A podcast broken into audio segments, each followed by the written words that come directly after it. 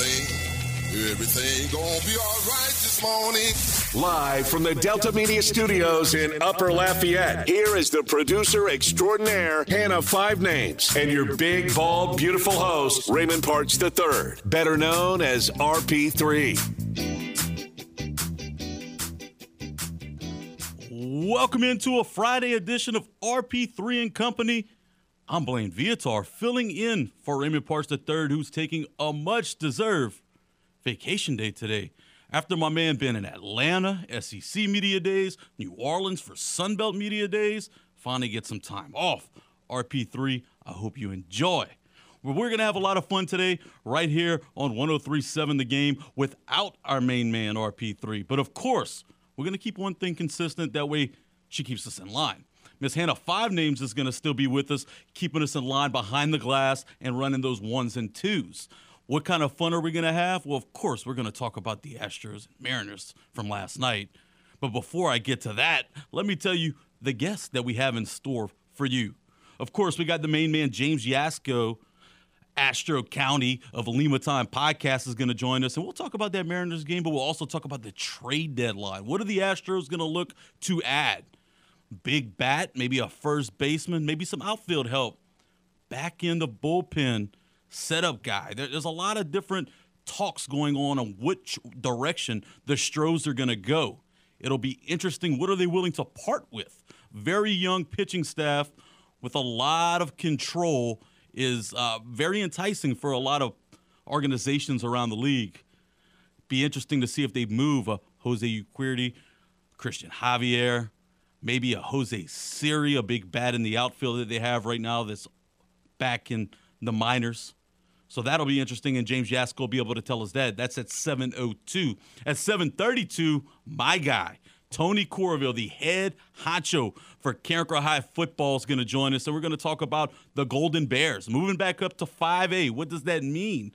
What does it mean that they're going to be in that you know discussion of uh, you know select, non-select? We'll see what Coach Tony Coraville has to say about his Golden Bears. And at 8:15, friend of the show, Nick Fontenot's going to join us. Yeah, he's a degenerate just like the rest of us. We're going to talk gambling. We're going to talk about cashing tickets and what kind of plays Nick likes this weekend and see if maybe we can't make a little coin with his picks as well. And of course, we want to get all you guys involved right here on the game hotline at 337 706 0111. And what what we want to talk about? I want to talk about the most annoying fan bases. Who do you hate? Who do you can't stand just because of their fan base is so annoying? I, look, i will be the first one to say it. I'm a huge Homer LSU Tiger fan. I know as a Tiger fan that LSU fans can be annoying. I expect to hear that. I'm an Astros fan for Christ's sakes. I expect some folks to call in and talk about, you know, banging on trash cans. But guess what, boys? Don't get your panties in a knot. Don't freak out. You call in and get your take in and let us know who you think the most annoying fan base is at the game hotline at 337 706 0111. And of course, if you oh so dare to brave over and watch us on the simulcast, you can head on over to 32.3 Stadium Network and, of course, on LUS Fiber 133. Now that I got that all out of the way, and I've been dying to talk about this since you walked in. I noticed you just, hey, walked in, turned on the lights, went sit in the behind the glass, and hey, you know, you, you acted busy the whole time. But what a ball game last night. The Houston Astros were able to prevail and come ahead victorious, led by Alex Bregman. Two run jack in the first inning, followed a yard on double. And guess what? With the score tied 2 2 at the bottom of the eighth, the man, Alex Bregman, drove in Yuli Gurriel on a double and later came to came around to score on a wild pitch where he looked to get a little injured, was able to stay in the ball game, and then Ryan Pressly sat down 32 in a row before giving up a single. But at the end, closing out the Mariners for a 4 2 victory for the Houston Astros in Minute Maid Park. See, I had the the plan was if my team won last night, I was gonna wear my Mariners shirt my mom got me for my birthday, and then I looked at the score because I don't have cable, so I couldn't even watch the game. So I'm literally just looking at play by play on MLB Network, And when I saw it was 2 2, I saw the three go in for the Astros, I was like, oh. So I turned my phone off, woke up this morning, I saw 4 2. I said, damn it. So address it was no longer where I was going to wear my banner shirt when we did not win last night. Well, I'm I, upset, but it's I- fine. I thought about if it makes you feel any better. I thought about bringing you an Astros shirt to, to wear for the oh, No, show today. No, no, I, no, no. Don't do that to me. No, no. Stros go and crush the Dreams in Seattle beginning of the week, only to get swept in Oakland midway through. I don't know. That- Yeah. You know, that, I- baseball's a funny sport, right? Yeah, I mean, I was waiting for hopefully to win the first game because we just swept the Rangers and then they got swept by the Athletics. So I was like, all right, maybe we have a chance to at least win this one game because they're already down in the slumps anyway. It's fine. And then they won, and I was like, no. But I mean, we're still up three two now of series games. So, I mean, you're gonna have to win the series in order to for us to tie even for series wise against us. So now you can't say y'all y'all y'all have our number now because we've been bashing y'all real good this year. hey, we live in a world of what have you done for me lately? And lately, the Houston Astros have been able to put it to the Mariners. And last night, led by Jose Urquidy, eight quality starts in a row. In that span, having a 2.6 ERA. He's been awfully good. But there's rumors right now about possibly getting moved at the trade deadline. And, you know, you, you kind of wonder how that really affects players. And, and last night, Jose Urquidy, he, he knows. He, he admitted. He said, I I got all the social media and I saw it. If something happens, let's see. You know, he, he said he understands baseball's a business. Hopes to stay in, in Houston for a long time. And after last night's performance, I, I think Astros fans are saying, hey, maybe we shouldn't get rid of this guy. I know we might need Oh, yeah. a, a bat or two. And, and you know, James Yasko is going to be able to dive in deeper with us on that at, at 7:02 about what the Astros look to do at the deadline and to see if you know indeed Urquidy is a, a piece that they're maybe willing to, to move. But uh, e- either way, I was super pumped. I, I wasn't looking forward to waking up early, coming sitting here, and having see you gloat about the Seattle Oh, yeah. Mariners. you should see me gloating when we were on our hot streak. oh, I was gloating. I probably wore row, that shirt right? I think three days in a row because I was so excited about my team. hey, look, when you're on a hot streak like that and you, you catch a heater, 14 in a row, you don't you don't wash the you don't wash your shirts, you, you wear the same Oh, thing. yeah. You keep the same pattern. I mean, the last time they won that many games in a row was a historical year for, for the Mariners where they won 100 and, you know, what 19 games that year? I think so. With, with, with what it was. Griffey and and that squad. So, uh, look, this is still a young team. You know, Julio Oh, yeah. Rodriguez is a lot of fun to watch. Um, he, he missed, uh, you know, a lot of games uh, at the beginning of the Astros series early in the week. Seems to be back and healthy now.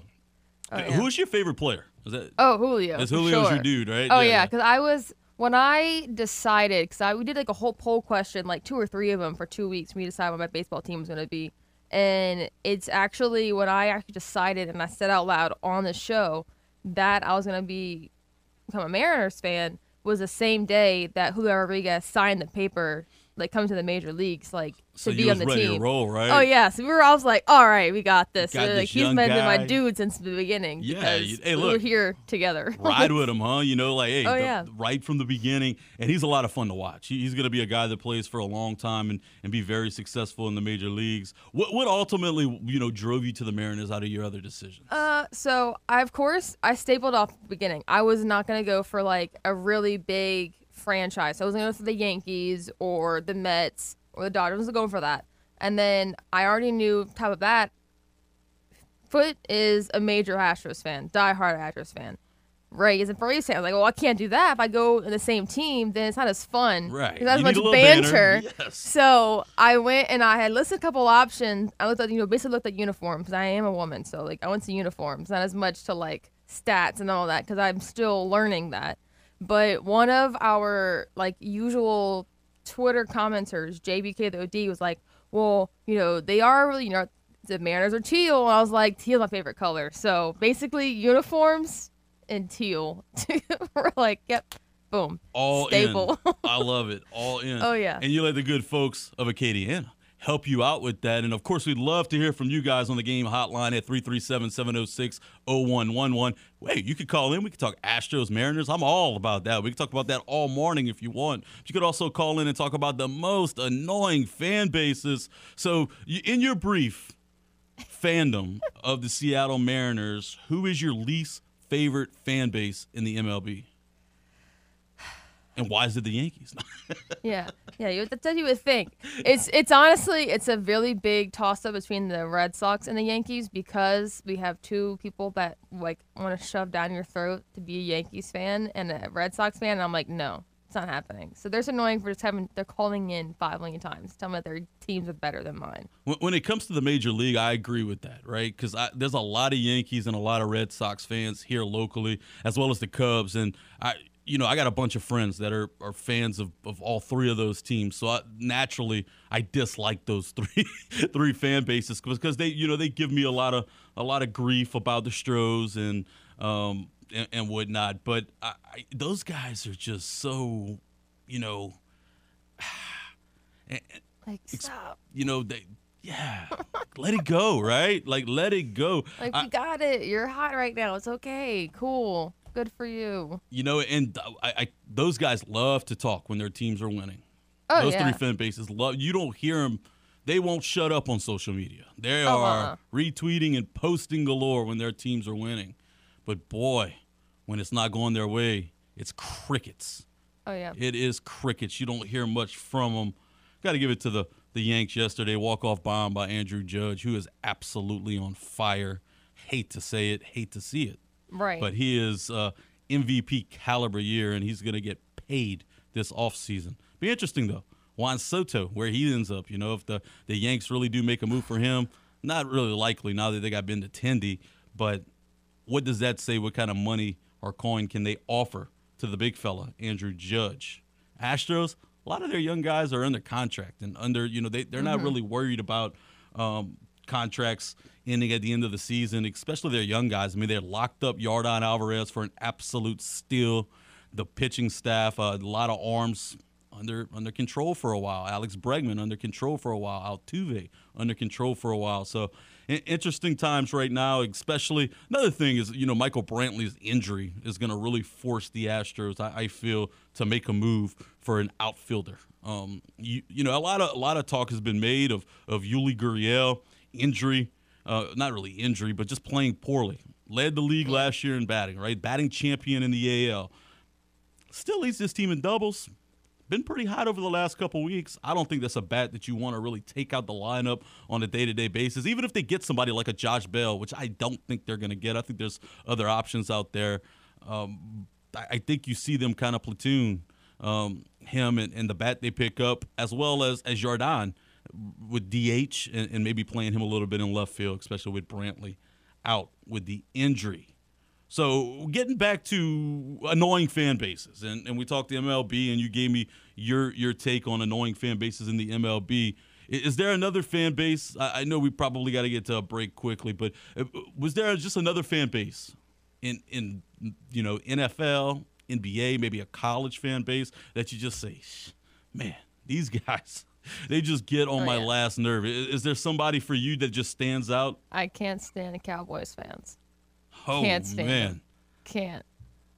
I can't. I had a, a manager working with me, and he was a Cowboys fan. And every time I saw anything, you know, talking down on them or like saying something about them being trash or anything, I immediately would like post it or like retweet it to show him because I was like, dude, here you go. And then they would win. I'm like, dude, nah, No, no, Nope, leave me don't want to hear it. Don't want to hear it. don't. When's the last time you won something meaningful? Right. I'm like, you, you, what you doing? It's funny as fans, you know, we, we changed the we move the goalposts, we change the parameters. You know, you, you when, when you talk trash, it, it might be hey, uh, we, we're you know this record against this team this season. We have a this record over the last five years. We we won a you know championship in this last time frame. It depends. Your argument can change based on Oh, the yeah. trash you want to talk. So it, it's always fun. But I, I want to hear from everybody in Acadiana. So don't forget to call up on the game hotline at 337 706 0111. We're going to jump to our first break of Friday. But when we come back, I want to jump in and talk about Jay Johnson and these portal transfers that he's getting. He's the portal king, getting Paul Skenes yesterday. We're going to talk about that on the other side. So don't go anywhere. We'll be right back on the game 1037 Lafayette and 1041 Lake Charles, Southwest Louisiana's sports station. Your home for LSU Tigers and Houston Astros. Download the free The Game mobile app for Android and Apple devices. No matter where you are in the country, you can listen to the game. 1037 Lafayette and 1041 Lake Charles, Southwest Louisiana's sports station.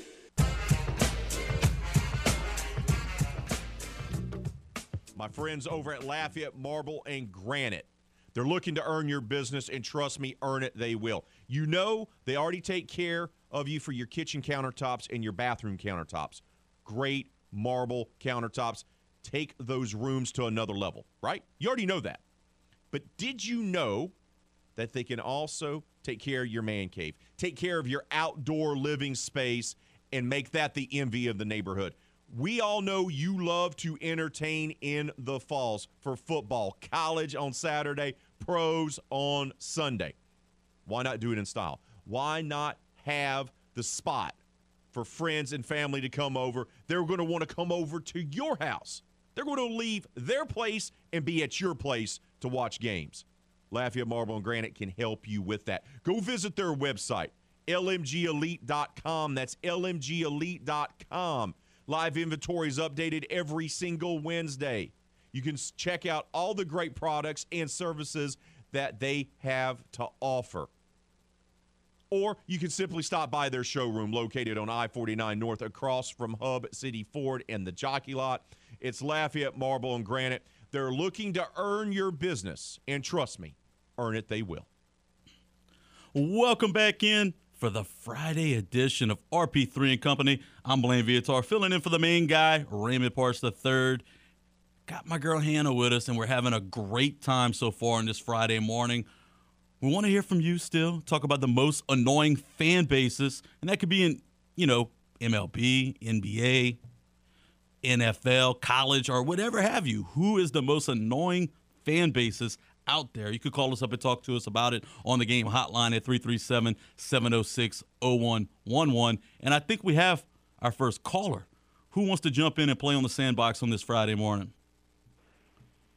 Martin. Hey, Mr. Blaine Viator. How you doing, bud? How's it going, Mr. Martin? Yeah, it's your number one Red Sox fan. Now, I, I heard with your little conversation that y'all just had just now, and I'm gonna go ahead and say the most annoying fan bases is the New York Yankee fan base, oh, and that's agree. not even close. We can agree with that, right? Because I mean, we had my buddy Paul show up at the birthday bash with bandwagon transfer forms, begging and pleading in the five names to join the Yankees bandwagon. That's like I've been saying since the beginning of the season, going absolutely nowhere. It's just about a time before the wheels fall off that wagon. Because, like I told Paul the other day, y'all can't beat a playoff contender to save y'all life. Y'all beat all the, gr- the scrub teams I mean, of course y'all gonna have a hundred wins. I mean, you beat scrub teams. Y'all don't play nobody, and when y'all do, y'all y'all get y'all faces crushed in. But Red Sox fans, we're not gonna force our fandom on nobody. If they want to jump aboard a, a a a team that gets blown out twenty eight to five, I mean, go by all means, go ahead because I'm laughing at right now because uh I've never seen that before. Twenty eight to five. I'm still upset about that, and I'm gonna be upset for a long time because uh, the way they lost and how they lost. I mean, there's no excuse for it. Martin. And I've been calling for. I've been calling for Alex Cora's job for the the beginning of the season. So I was going to uh, ask: is that is that the issue? There's so many so many problems right now with the with the Bo Sox. Errors in the field are atrocious. It, it seems like every game there's just ridiculous error after ridiculous error who like who's to blame? Is it a mental thing? You know they have ta- talent well, there. I mean, well, Devers all, is one of the best players all, in baseball. Well, also, I mean, we got four pitches out, but like I told Foot the other day, I mean, if I mean a pitcher's only as good as his defense is, just like in football, a quarterback's only as good as his old line is. You know, uh, perfect example, Joe Burrow. You know, I mean, he still had a a good season with probably one of the worst offensive lines in NFL history. You know, but when you when you overrunning first base, when you not, I mean, when you when you're not catching pop ups and then just watching the ball fall behind you and waiting for your teammate to go and pick it up. I mean, that that's managerial issues right there. Like when I saw that, it reminded me of the little emoji. You know, the guy with his arms just up like this. Like, is somebody gonna Yeah, come like get this? cares. Right? Yeah. I mean, come on, huh? So, do you want to see the Uh, Bo Sox make some moves for some young guys at, at the break, or what, what, what's your opinion on what they should do with, with this roster? Uh, we need. I mean, uh, hopefully our pitching staff can get healthy. Uh, but we need to fix the errors. Uh, I mean, we got a lot of rookies. That's, I mean, uh, that that's out there playing on the field, but it's still unexcusable. Uh, I wouldn't mind trying to go and get uh, Juan Soto, but you, like I told Foot, you're gonna have to give up so much to get that guy. Is it really worth it? I mean, and then you're gonna have to pay him Then you're gonna have at to least sign five hundred mil. Right. So I, I think whoever's going to go get Juan Soto, they're going to want to lock up a long term deal. I, you know, if you're the Red Sox, I think teams that Soto's going to go to is going to be contenders.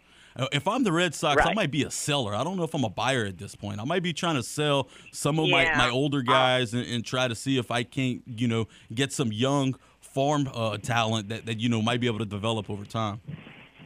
Right. Uh, I can see maybe Davier, Devers getting maybe traded or Bogaerts maybe. I mean, but I, I'll say it up to this day. We should have never ever let uh, Mookie Betts uh, go. Man, I mean, I was a huge Mookie Betts uh, fan when he was with Boston. Uh, we should have signed him to a long term deal. Give him, give the man whatever he wants. I mean, that was the face of our franchise. You know, I mean, I think it's time that we move on from J.D. Martinez. The guy's washed up. Always in. Uh, oh, oh, I mean, uh, never. I mean, he had one good season, but uh, but like I said, uh, I think we sellers. But I'm a, uh, I'm gonna give you a team where I believe Juan Soto's gonna end up, and I'm, I'm, I'm saying. I'm saying the San Diego Padres. Now, could you imagine with with that lineup will be with uh, Uh, Tatis Jr., uh, Machado, and uh, Juan Soto? Man, that that I think they would they would be the team to beat, not the uh, in the National League, not the uh, not the um the Dodgers. Dodgers. But I mean, I think this season's long gone for my Red Sox. Like I always say, since I'm a Cowboys fan, and I'm already saying it right now, there's always next year. Because I mean, I already know my Cowboys are gonna go to the playoffs, lose the first round. But uh, it's gonna be a breath of fresh air when Sean Payton signs uh, with the Cowboys, and uh, we'll get us a new head coach, uh, Sean Payton, and he comes home. And I know Foot's probably listening, saying, "Not happening, not happening." Martin, Not I happening appreciate like the call, always- man. I appreciate the call. Let us run. I, I love Martin's yes, sir. take. Y'all, y'all have a good one. You too, buddy.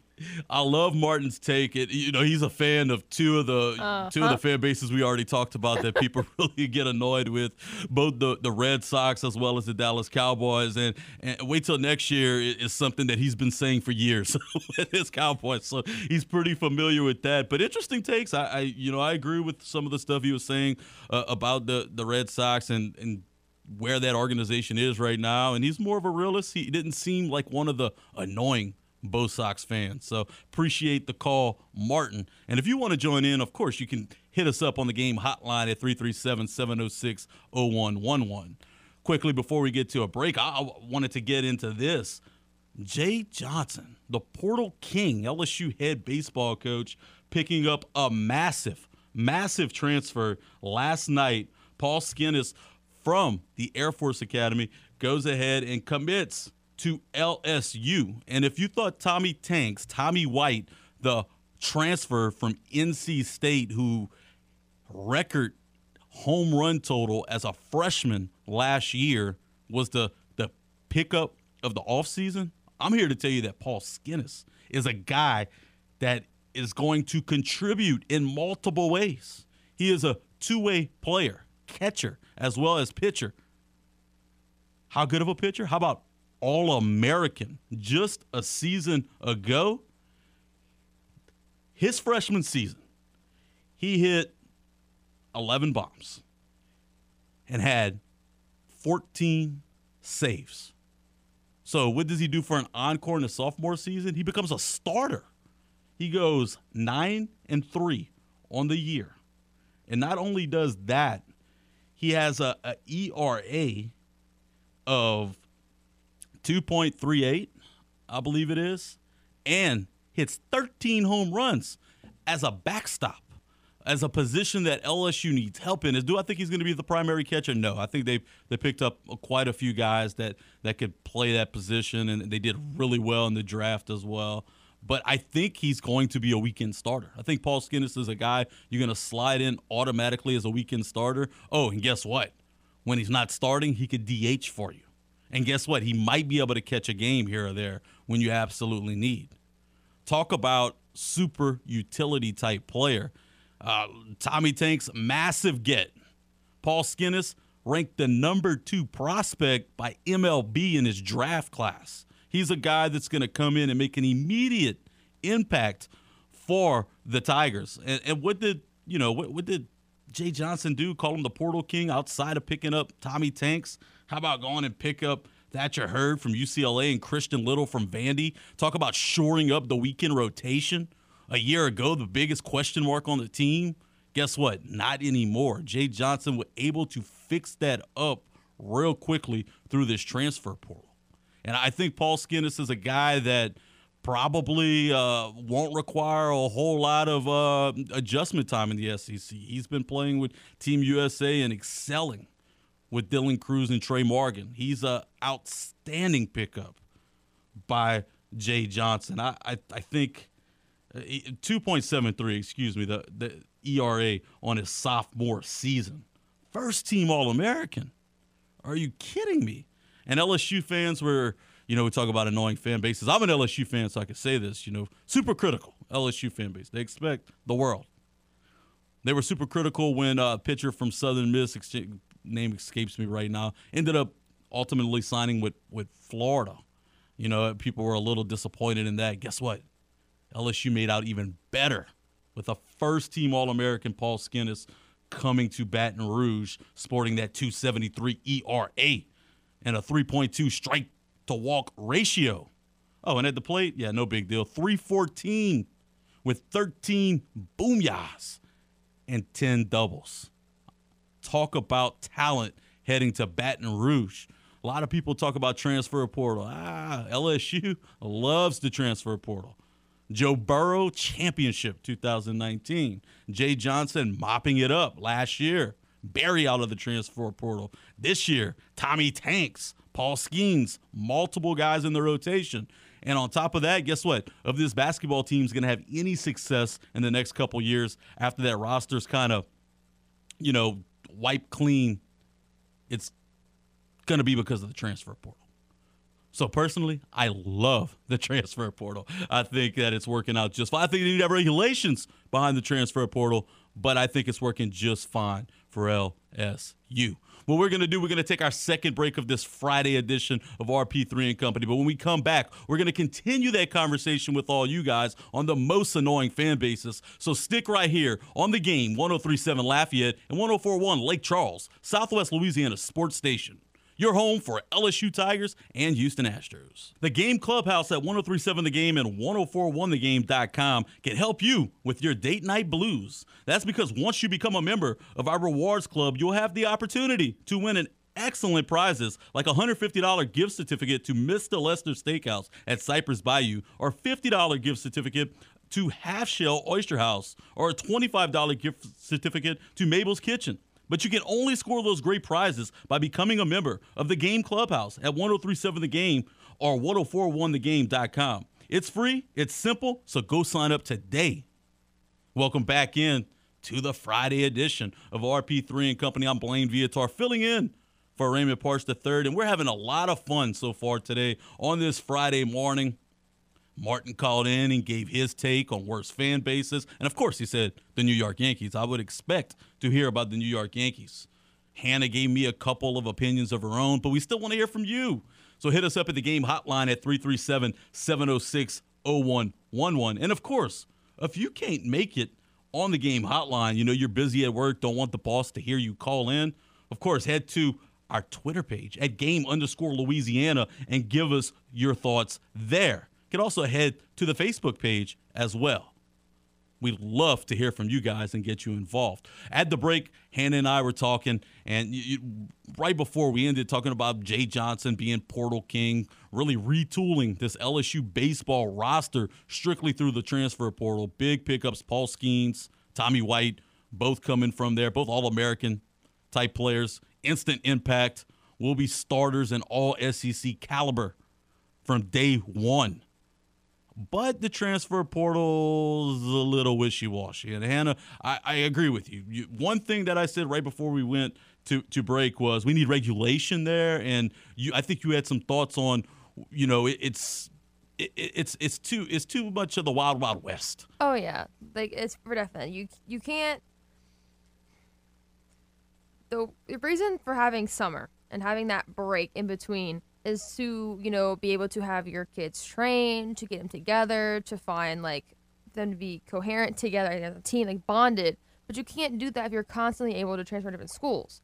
You sh- there should one. I feel that there should be somewhat of a limit because you are going to college for education as well. So going to four different schools, there's no way to get education that way. And I know there's some guys that are like, well, I'm just going to get to college, I can play football and go to NFL afterwards. That's cool and all, but you should still try to be getting an education, and you can't do that going to a different school every single year. It's not. That's not. There's no way. And it's getting to the point where you know you, you're, you're uh, they're going to have to pump more money into it. You got to re-recruit these players. You have to have you know I know some schools have staff specifically designed just for the transfer portal going ahead and monitoring these kids and evaluating them. And I look, it's, it's to the point where these high school kids, they're coaches that hey, I know I'm not getting this player. But guess what? He might be in the transfer portal for two years. So I'm still going to pump resources into recruiting him. And I'm still Right. going to try to get him because I want to be front of mind. If he ends up in that transfer portal, maybe he ends up back here to my school. So I, it- it's definitely creating um, uh, it's a lot of unease, right? It, it's a lot of uh, second guessing. It's a lot of budgeting. You know, there's money and there's resources that you have to put towards that.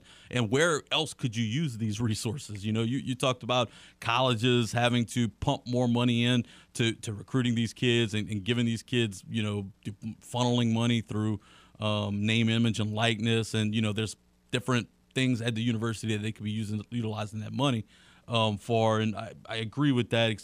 You know, with the exception of, there's very few schools that make money in athletics. You know, there's you know the LSU, the Texas, the Floridas of the world, Alabama. You know, the big big timers. They they're making money on athletics and pumping money back into the university on the academic side.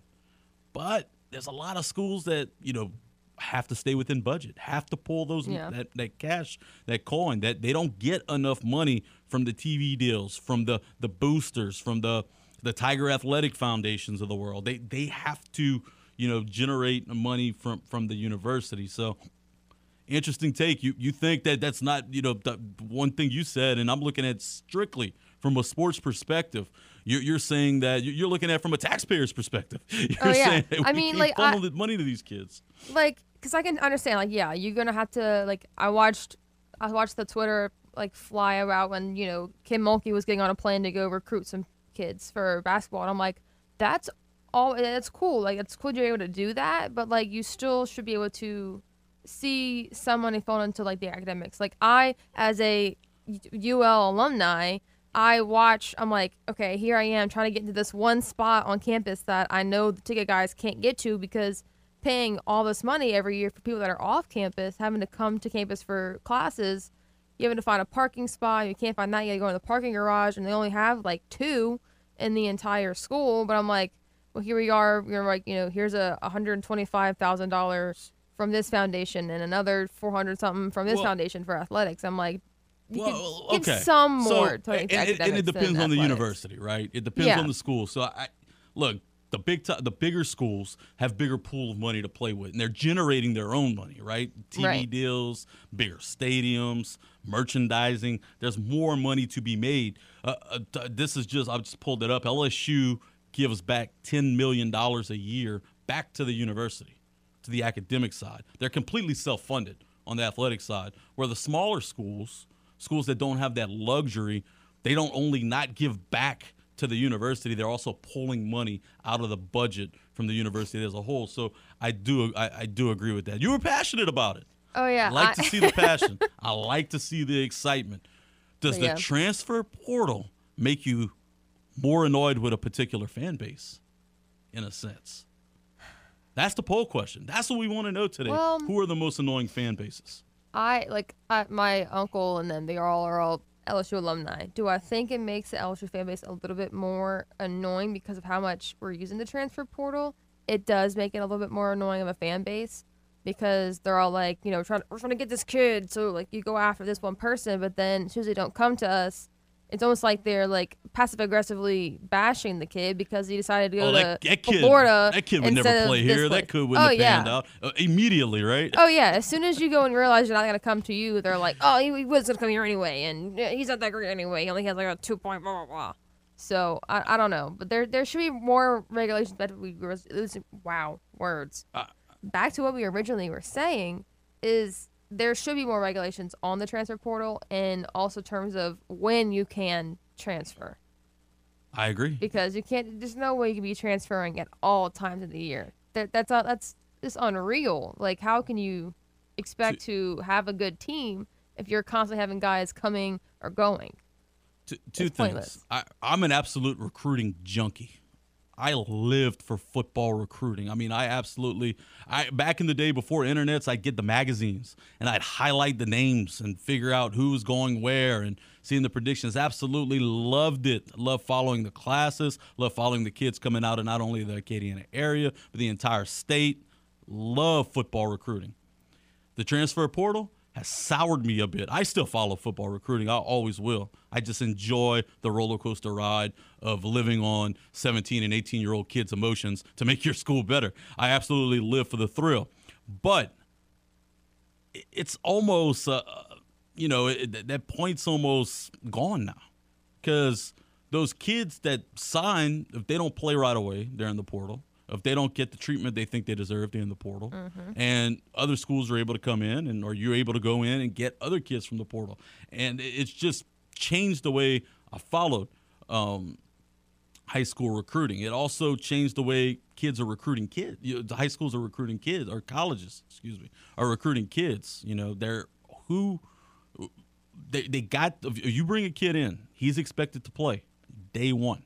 If he doesn't play day one, in the portal. Oh, yeah. So I, I think that there needs to be a limit. You know, they they sign uh, you know national letters of intent, and those are very loose documents for a scholarship that gets renewed once a year.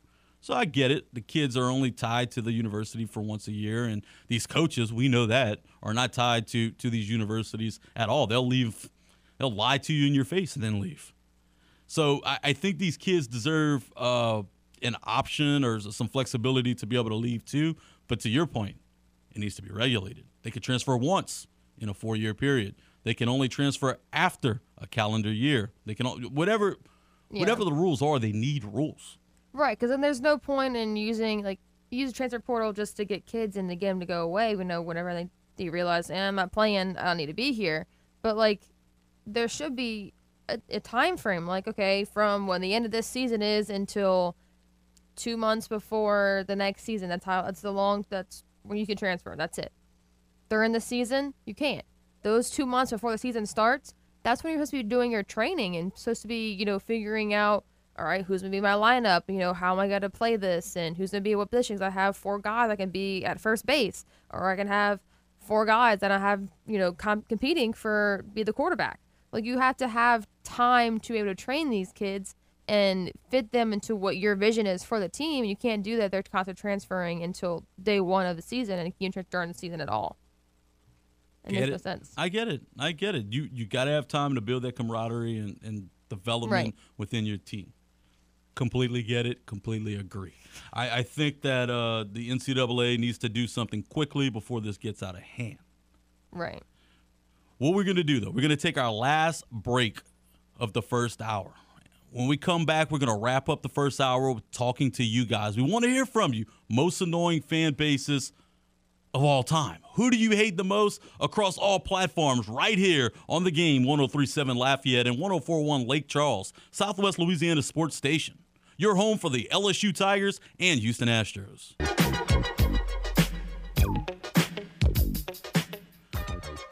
You can score a new Apple Watch by sending a simple text message. That's right, the game 1037 Lafayette and 1041 Lake Charles wants to hook you up with a new Apple Watch. All you have to do is to win is to join our brand new text club. Simply text game to 337 283 8100. That's game to 23 to 337 283 8100.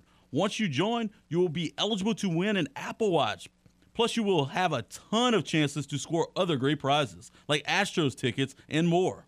It's the game, Text Club. Find out more at 1037thegame.com and 1041thegame.com. Welcome back in to the end of the first hour on the Friday edition of RP3 and Company. We've been having a ton of fun talking with you guys. Salty Steve, text in during the break. And of course, we know who he says is the most annoying fan base. We know who he's a fan of. But he didn't want to call in and jump in the sandbox. So if you want to call in and play with us live and in person, of course, hit us up at the game hotline at 337 706 0111. And if you if you choose not to, if you want to text in and be like Steve, you could do that as well. You could go over to the Twitter machine at game underscore Louisiana and get in on the action there when it comes to college fan bases, there's so many more options, Hannah. You know, there's so many different conferences. There's, you know, geographics that come into place. There's plenty of reasons to hate particular fan bases. I'm, I'm of course, I'm an LSU fan. I, have already told you that I, I understand why people would hate LSU fans. I get that. I, I, as an LSU fan, I'm sure you know that I, I'm not very fond of the Alabama Crimson Tide. Oh, yeah. not, not very fond of the Ole Miss Rebels. Texas A&M. Talk about oddball folks over there in College Station. But I'm gonna give you one that's outside of the SEC that just kind of is aggravating, and that's the Texas Longhorns. You talk about an entitled bunch that thinks they're God's gift to college athletics. You know, I, and I was a huge Vince Young fan when they won the national championship back in uh, 05. I love Vince Young, and I was I was pulling for them. Outside of that, I don't know if I've ever pulled for UT. Just a frustrating bunch. Is there one that stands out to you? Um, not, not entirely. Of one I think is just the most annoying, because they're all, if they're not LSU, they're not the Raging Cajuns. I really don't care for them. Of course, I, I pulled for Ole Miss because George Faust was our guest host when Yeah, they George were, you know, you were going into the regionals and everything. But other than that, I think I saw a picture yesterday and I almost wanted to vomit because my poor fiance, he actually is a Florida Gators fan. So I was like, you took my coach. So I was mad at him completely for that. But my soon to be mother in law posted a picture and it oh, my, my let's go out. It was of a little bug and it was the Crimson Tide and it had a big, huge elephant on the back. And I almost wanted to vomit. And he was like, what's wrong? I said, Alabama. It's a car for Alabama. And he was like, it's going to be okay. Immediately, like, locked my phone for me so that I couldn't look at it anymore because You know the the Florida Gators are interesting for me. I look a lot of LSU fans hate Florida. One of my best friends is a huge Florida Gator fan, so I I kind of pull for Florida when they're not playing LSU. I, I I do. I I hope they lose every time they play LSU. But with Oh, yeah. Napier there now as well, and, and I mean it's my buddy Trey's favorite team, so I, I do tend to you know hope well wishes for the Gators as long as they're not playing the Tigers. Oh yeah, it's mainly if you're playing for my team, playing against my team, I don't like you. But sometimes you have somebody I like, and you know, the like my fiance, I'll pull for the Gators when they're not playing LSU, or you know, I'll pull for any other team. But one that I can't stand, I can't stand those Bulldogs. I can't stand Texas. Uh, Georgia. Louisiana Tech. Oh, La Tech. Yeah, Okay. can't well. stand them. Also because my ex went there, but I just can't stand the Bulldogs. I typically pull for all state schools. I love all state schools except Nope. Tulane. Not a Tulane fan. No, That- no. They are. Uh, I I guess that's an old school thing. When I was young, growing up, an LSU fan, you were you know brought up to hate Tulane. Well, I hate for this first hour to come to an end, but boy, did we have some fun. But do we have more fun on the other side? We sure do. Right after the break, James Yasko of the Lima Time podcast is going to join us, and we're going to talk Astros, trade deadline, and what remains for the rest of the season. So don't go anywhere. We'll be right back on the game 1037 Lafayette and 1041 Lake Charles, Southwest Louisiana Sports Station. Your home for LSU Tigers and Houston Astros.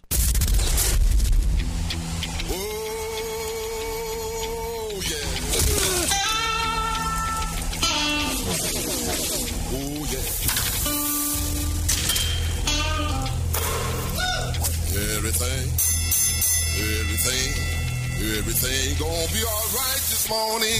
Live from the Delta Media Studios in Upper Lafayette, here is the producer extraordinaire, Hannah Five Names, and your big, bald, beautiful host, Raymond Parks III, better known as RP3. Welcome back into RP and three, RP3 and Company. I'm Blaine Viator, filling in for Raymond Parks III, and boy, are we having some fun so far on this Friday morning. Of course, Hannah Five Names behind the glass, keeping us all in check. I'll give you a brief rundown what we still have to come. Of course, here shortly at 7:02, we're going to bring on James Yasko of the Lima Time podcast and Astro County. We're going to talk Astro trade deadlines, what remains for the Astros for the rest of the season, and have all kind of fun with James. At 7:32, Tony Corville, Carencro High football head coach, is going to join us. We're going to talk this upcoming season and what the Golden Bears have to look for moving back to 5A. And at 8:15, our favorite degenerate, Nick Fontenot, is going to join us, and we're going to talk about cashing tickets. What are we going to do to make some extra coin this weekend? But Hannah, do we have our man James ready to roll? Oh, he is ready to roll and he's awake, and I'm so proud of him. Well, let's get James going on this Friday morning. James, how are you? I'm, I'm a little bit proud of myself for stopping my uh, two week long sleep through the alarm streak. So I'm I'm I'm feeling good. I'm, I'm back on it. I'm ready. I'm super pumped to have you here, and there's a lot of exciting things going on. Of course, Astros winners last night, getting back on the winning track against the Seattle Mariners, four to two inside Minute Maid Park. Um, was there any doubt, you know, coming off of getting swept by the A's, or is just one of those things that is baseball? It, that's that's baseball. It's annoying, uh, but the Astros have shown that they are fully capable of taking five out of five against the Yankees and the Mariners, and then going to Oakland and and taking three losses. So um, it's it's not anyone's favorite thing, but it's just one of those things that happens over the course of a really long season. Of course, uh, what everybody really wants to talk about is the, the trade deadline. Uh, super uh, geeked up about that, about the Astros potentially improving this lineup. And a lot of talk is centered around the, the first base position as well as catcher. What are you hearing as the trade deadline nears? I mean, so with the trade deadline, one of the things that that you have to keep in mind is is they're they're not trying to improve the team to win the division. Uh, the division, I mean, barring some historic collapse, you know, you're, you're looking at, a, at an 11 game lead. Um, so, so the, the point is not to, to make it to the postseason. That that's sort of, that that's sort of the expectation now, not so much the goal for this franchise. So the question is how, what, what do you need to do to upgrade to beat, to beat the Yankees potentially uh, to win the pennant? Uh, or or the Dodgers or Mets or whoever comes out of the National League. And you know, th- there are two additions that are going to be made, presumably next month. Uh, in that the Astros are going to get Lance McCullers back, and and they're going to get Michael Brantley back, and and th- those are two pretty key. You know, those those those two guys are are are legitimate additions to a team that that doesn't have a ton of holes at the moment. So you know, could they swing a trade for for some more bullpen help or, um, you know, a, a first base or catcher? I, I still don't. I, I, still think you roll with Maldonado. Uh, Josh Bell is is sort of the most obvious trade trade target, um, but you know, we'll see what the front office puts together. You know, there's some some other options there at first base, and of course, Josh Bell's the, the kind of the prize guy when it comes to first base. But a CJ Cron, or, or maybe even a Austin Hays, who's a utility guy that could play in the outfield as well as as first base. Are those guys? If you see them sign somebody like that, is that a disappointment, or, or you know, is it Josh Bell or bust for you at that first base spot? Uh, for me, no, because I have a little bit of sense. Uh, for for some Astros fans that don't, I think it is Josh Bell or bust. Um, the the I, I think we just want, or, what we, and by we I mean Astros fans, uh, want to see is is is you know something that makes sense. And and are you changing this team uh, for for the better? There there are you know Astros fans that remember the Carlos Gomez and and Mike Fiers trade the, you can change a team to change it uh, and it doesn't work out long term. I don't know that this this version of the front office uh, is is going to to change the team in a way that doesn't doesn't benefit the team long term. I don't I don't know that they're only looking, you know, three months down the road. And, and of course, I mean, there's a bunch of guys that the Astros have control, young players, right? I mean, they just signed Yordan to a long term deal. Bregman's under control. Um, in, in, the pitching staff, you got so many young arms that you have control for an extended period of time. But uh, the rumor mill is that they're willing to maybe move an, an arm or two in order to to improve this team and uh, you know contend this year. Do you think that's a smart move to, to really move one of these young arms and maybe that just closes the window while it gives you a better chance to win a championship this year? It might shrink the window for future opportunities. Yeah, no, I, I think I think most Astros fans would would agree that that if if you have to move uh, a a young arm and if, if whether that's Cristian Javier uh, or or or someone someone like Javier. Uh, if it if it results in a World Series, you know, I, I think I think most Astros fans would take that trade. So um, I, I do think you know, I mean, because because if you think about what has happened since since 2017, you know, the Astros lost some every home game in the 2019 World Series. Then all hell breaks loose with the athletic article and the trash can uh, and and then lose the World Series last year. I think I think most Astros fans, you know, you you would you would give up something significant to to win another World Series this year because, you know, Bregman is Bregman's still young, but Altuve, Altuve is not is not as young. Michael Brantley uh, is getting up there. Um, you know, the Justin Verlander. You know, who knows how many is, is he going to come back next year? You so you want to you want to win the t- the titles you can when you can. James Yasko joining us right now from the Lima Time Time podcast. James, I, am kind of concerned. Name you just brought up, Michael Brantley. The shoulder's been slow to come back. Dusty doesn't really get too much into detail of that. That kind of tells me that probably something a little more lingering there. Our man Yordan Alvarez, who's having just an amazing season. The advanced metrics are off the board. MVP type caliber season for Yordan, but – they're having to give him days off here or there because of the hand soreness. It, it, those two injuries, are, how concerning are they? And is that more reason to push for maybe outfield help at the trade deadline as well? Yeah, I think if I think if the Astros do trade for an outfielder, that that tells you that, that gives you a little bit of a glimpse into into what's going on with Michael Brantley. Uh, I mean, he hasn't he hasn't played in over a month. Uh, and like you said, there's just not much news coming out about what's actually going on, and that sort of fits the Astros' mo. Uh, you know, the, the, they don't exactly light you up with with news about about what's actually happening with with players that aren't that are 100. Um, Yeah, no, it's it's concerning. you know, the the Brantley is more concerning long term than than Yordan. It seems as though, you know, uh, just some time off for Yordan, possibly surgery, but nothing massive uh, is going to get that is going to get that better. But at this point, you know, you're just too close to the end of the season, to the beginning of the postseason, to to make that move. So they're just kind of managing that. Um, but Brantley is definitely more concerning than than Yordan at this point. James, why don't you tell our listeners where they can find you at? Uh, on Twitter, if you are an absolute degenerate, uh, on on Twitter at Astros County, uh, and every now and then in uh, in the Houston Chronicle.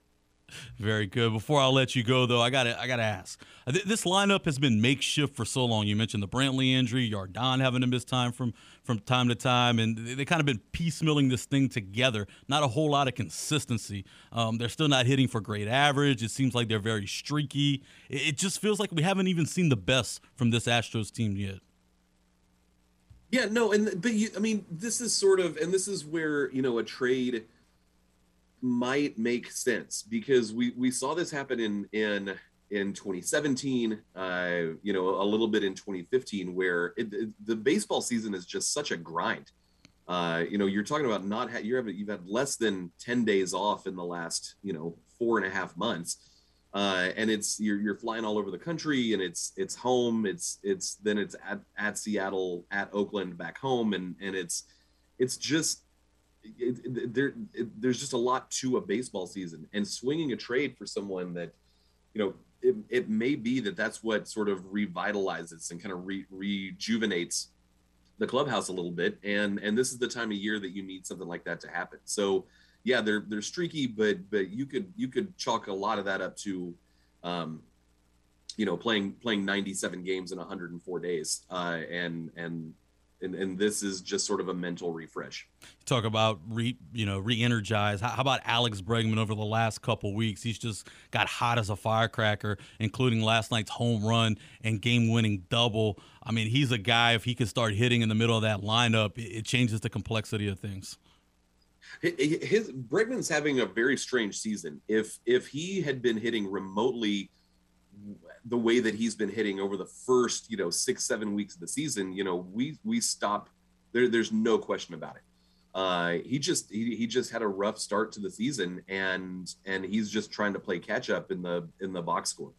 Uh, and so he's he's been a he's been a much better hitter really over the last six weeks. Uh, and and yeah, he's he's picked it up a little bit, you know, in, in the course of the last couple of weeks. And and maybe the All Star break was was was beneficial for him, but um, you know, I, I, think we can we can put all the concerns about Alex Bregman to bed. And that also helps predict Yordan Alvarez. It's kind of been a, a, you know a revolving door at the top half of the lineup, and it seems like you know teams hadn't had to pitch to Yordan Yordan all the time.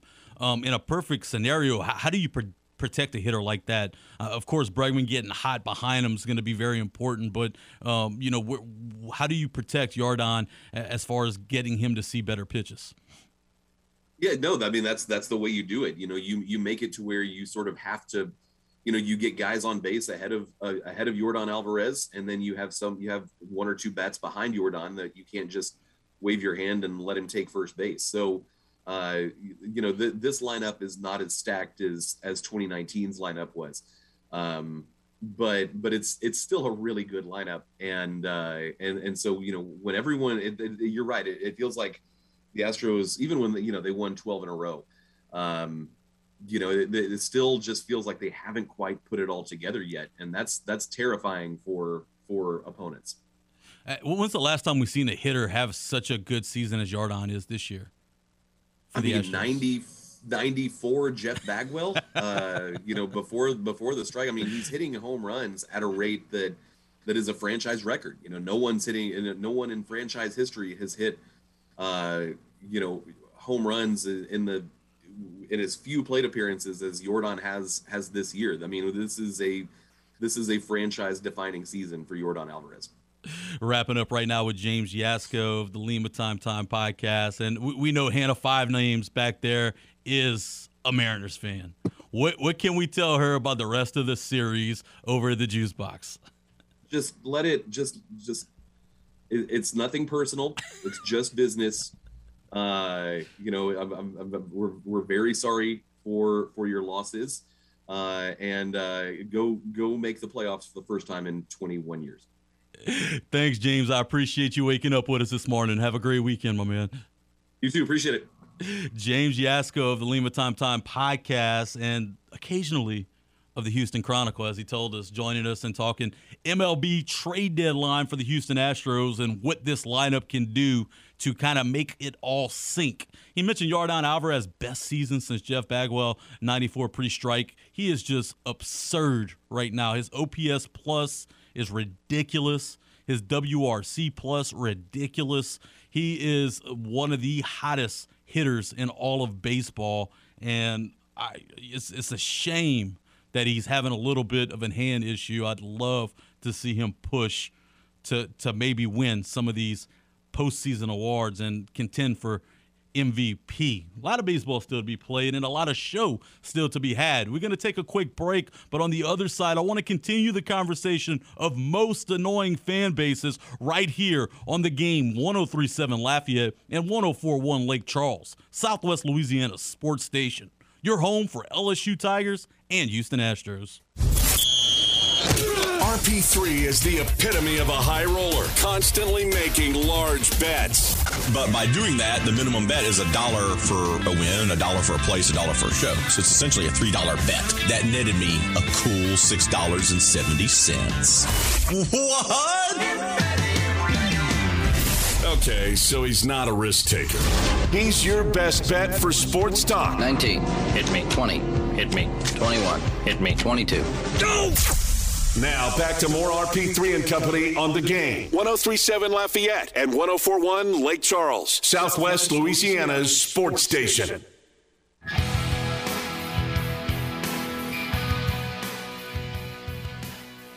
The game 1037 Lafayette and 1041 Lake Charles wants to hook you up with our latest Astros weekend getaway. The red hot Houston Astros take on the Baltimore Orioles on Saturday, August 27th, and you can be there. Register in the game clubhouse to score four tickets. That's right, four tickets. You don't have to just pick one of your friends. You could bring the whole squad. The whole family could go with you to the Astros game. You could also take a tour of Minute Maid Park, hotel accommodations for that Saturday night. You don't even have to worry about driving back to Louisiana. You could stay there. Astros weekend getaways are powered by Butcher AC, Lamatti in Houston downtown, and the game, Southwest Louisiana sports station. Welcome back in to RP3 and Company. Blaine Viator filling in for Raymond Parks III. Much deserved vacation. Hannah seemed pretty excited the last two weeks. She didn't really have to deal with Raymond. Over in Atlanta, over in NOLA, now on a family vacay. She seems pretty excited. I hope Raymond's not listening right now because Hannah is ear to ear, all smiles. Do you kind of miss him? I mean, I do sort of, but being able to sit in the dark while they were out at Atlanta and New Orleans and just be able to like chill with my blanket and listen to them. And I, I didn't have headphones on either because they were on our remote kit, so like I didn't have to worry about hearing them in the, my, like my headphones. So I got to sit here and relax. It was fantastic. But I mean, I do miss you know having somebody else to talk to like during the show. You know when we're on commercial break and tell my my first world problems. But it's it's fine. We'll be back at some point. At some point, you Right. will get Raymond back Yeah. in the flesh. I, I told him I was like, I'll see you next month. he goes, got it. We'd love to hear from all of you guys in Southwest Louisiana. You could hit us up on the game hotline at 337 706 0111 and tell us what is the most annoying fan base to you. And we've been getting some run on the Twitter machine with folks chiming in. Our guy Brandon Leger coming in, any Philadelphia fan base. And my man said it doesn't matter if it's the Eagles, if it's the, you know, the Phillies. He, he could care less. He does not like the Philadelphia fan base. Pretty interesting. We also got our guy Steve Flint saying the Eagles as well. In the NBA, he's going to go with the Celtics. MLB, the Red Sox, soccer, everyone, everyone in soccer. I mean, I, I don't have uh, my guy James Mesh with me to, to kind of tell me who to hate in soccer. He usually fills me in. In the NHL, the Liverpool. Maple Leafs, You hate Liverpool. Liverpool. That's who we hate. That's who okay, hate the Premier League. Liverpool. and and the Maple Leafs. I, I mean, I can't tell you I hate in, in, in hockey as well. Why do we hate Liverpool? Tell us, Hannah. I, fill me I- in. I'm all about I've- learning. I've always been against them because I've always been a number one like Manchester United fan. So and their name just sounds gross. The name just sounds disgusting, and they've always gone against Manchester United, and now it's Manchester United Out City because now Man U is kind of down. But I just their name just sounds funky too, so it just makes me over the top of not liking them. All right, I could go with that. I'll, Yeah. I'll make sure I never pull for them Yeah. in Premier League because I Yes. watch that all the time. Oh, right? yeah, all right, of course. How about our guy Ralph Bergeron coming in saying the Cowboys by a country mile. My man can't stand the Cowboys. Three playoff wins in 20 years, but their fan base acts like they're the defending Super Bowl champions. And of course, Alabama, he said. But I, I'm surprised we're not getting more run on folks calling in and saying, "Hey, Cowboys." I, you know, there's a lot, a lot of people around here um, that that don't care for the Cowboys. My guy George on the text hotline coming in too, saying Oklahoma softball. He said they are cocky fan base, the equivalent of Alabama when it comes to softball, and on top of that, when they go to the Women's World Series, they get to play practically have home games. So George had some very, very strong words for that Oklahoma fan base. Still have plenty of time for you guys to get in on the action on the game hotline. Of course, 337 706 0111 our guy Darren Francis, he's coming in with the Cowboys as well as the Knicks. The Knicks are interesting, right? They are a fan base. They haven't won anything meaningful in, in years. Um, both teams think they're going to win a championship soon, but that's not happening, he said. He said the Pelican fans are annoying too because they're delusion, they're delusional and, and satisfied with mediocre seasons. Wow, those are strong words for a, you know, a, basically a local franchise. So it's it's it's interesting what people deem annoying. You know, what people think are is, is frustrating. Some people have pure hatred for teams that you know are, are, natural rivals for their teams, but some people just hate teams that think they're good for no reason. And I could kind of uh, relate to that as well. How about Dougie Fresh coming in with a Philadelphia again? For me, it's Philly. He just said the whole city. Nobody likes Philly. What is going on with Philly? I, I don't understand the hate for Philadelphia in such a, uh, you know, it's not like we live like right down the road for Philly. My man Joe McHugh, friend of the show, huge Philadelphia Phillies fans. They're coming for your neck, bud. They do not like the city of Philadelphia. Definitely not have any brotherly love here. I think this is an interesting uh, a question that look another guy, John Paul Cajun Daddy on the Twitter machine coming in. By far the worst behaved fans fan base is the Eagles. So that's what he's basically saying. Pelting Saints with snowballs. Who else would do that? Oh yes, Yankees fans. That's who. But as far as annoying Cowgirls fans talk about living in the past. So look, people hate the Phillies any Philadelphia squad, whether it be the Eagles or my man said call out the whole city, and then how about the Yankees? We've got multiple submissions for the Yankees as well as the Cowboys, and that's to be expected. What's also expected is we're going to take a quick break, but on the other side, we're going to have head football coach from the Carencro High Golden Bears, Tony Corville, joining us, and we're going to talk about the upcoming season and how those Golden Bears are going to fit into this 5A equation. So don't go anywhere. Plenty of fun left on the game 1037 Lafayette and 1041 Lake Charles, Southwest Louisiana Sports Station. Your home for LSU Tigers and Houston Astros. There are two types of sports reporters those who are respected for their ability at building relationships with coaches and players. And here's our game plan. Then there are those whose method of reporting is getting hammered with a college football team at Pat O's. We're good! let you guess which one RP3 is. Back to more RP3 and Company on the game. 1037 Lafayette and 1041 Lake Charles, Southwest Louisiana's sports station.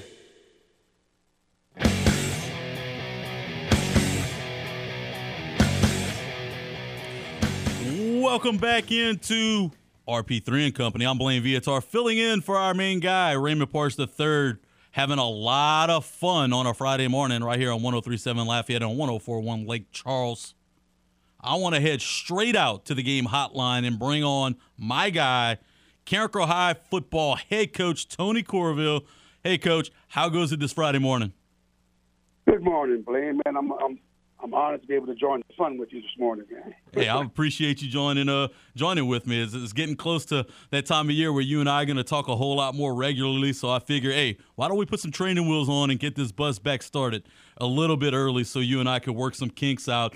Uh, uh coming into uh you, you know this summer, I know you guys are probably pretty jazzed up at this point. Where are y'all at in y'all summer preparations? Are y'all able to you know do football activities, or y'all still just in workout mode? Well, we we uh, we're just finishing up our last uh, seventh week of uh, off season, what we call summer sacrifice.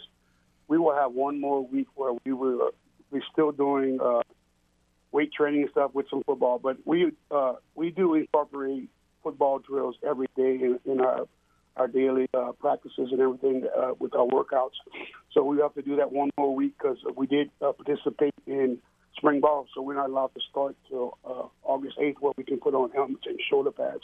But we can we can do some practicing parts because we can do it all summer long with helmets on. So uh, you know we can't touch any sleds or anything like that. But we do we do uh, we could go right now if we had to start right now. We, we have our, our offense, base offense and defense, and, and starting to get some of our special team installs. We could go right now. We have to do, although we're going to reinstall again, but we throughout the summer we've been installing those those things. Talk to us a little bit about the decision. That's pretty interesting. You just mentioned that you know that there's an option to uh, have a spring uh, session or, or, hold that week over to come in and start uh, fall camp a little bit early. Uh, I know last year y'all elected to maybe start camp a little bit early, if I remember correctly. What goes into that decision, and, and what made you come to the decision to have spring practice this past season? Well, for most in general, I think most people are going to have spring ball, and you get uh, ten practices.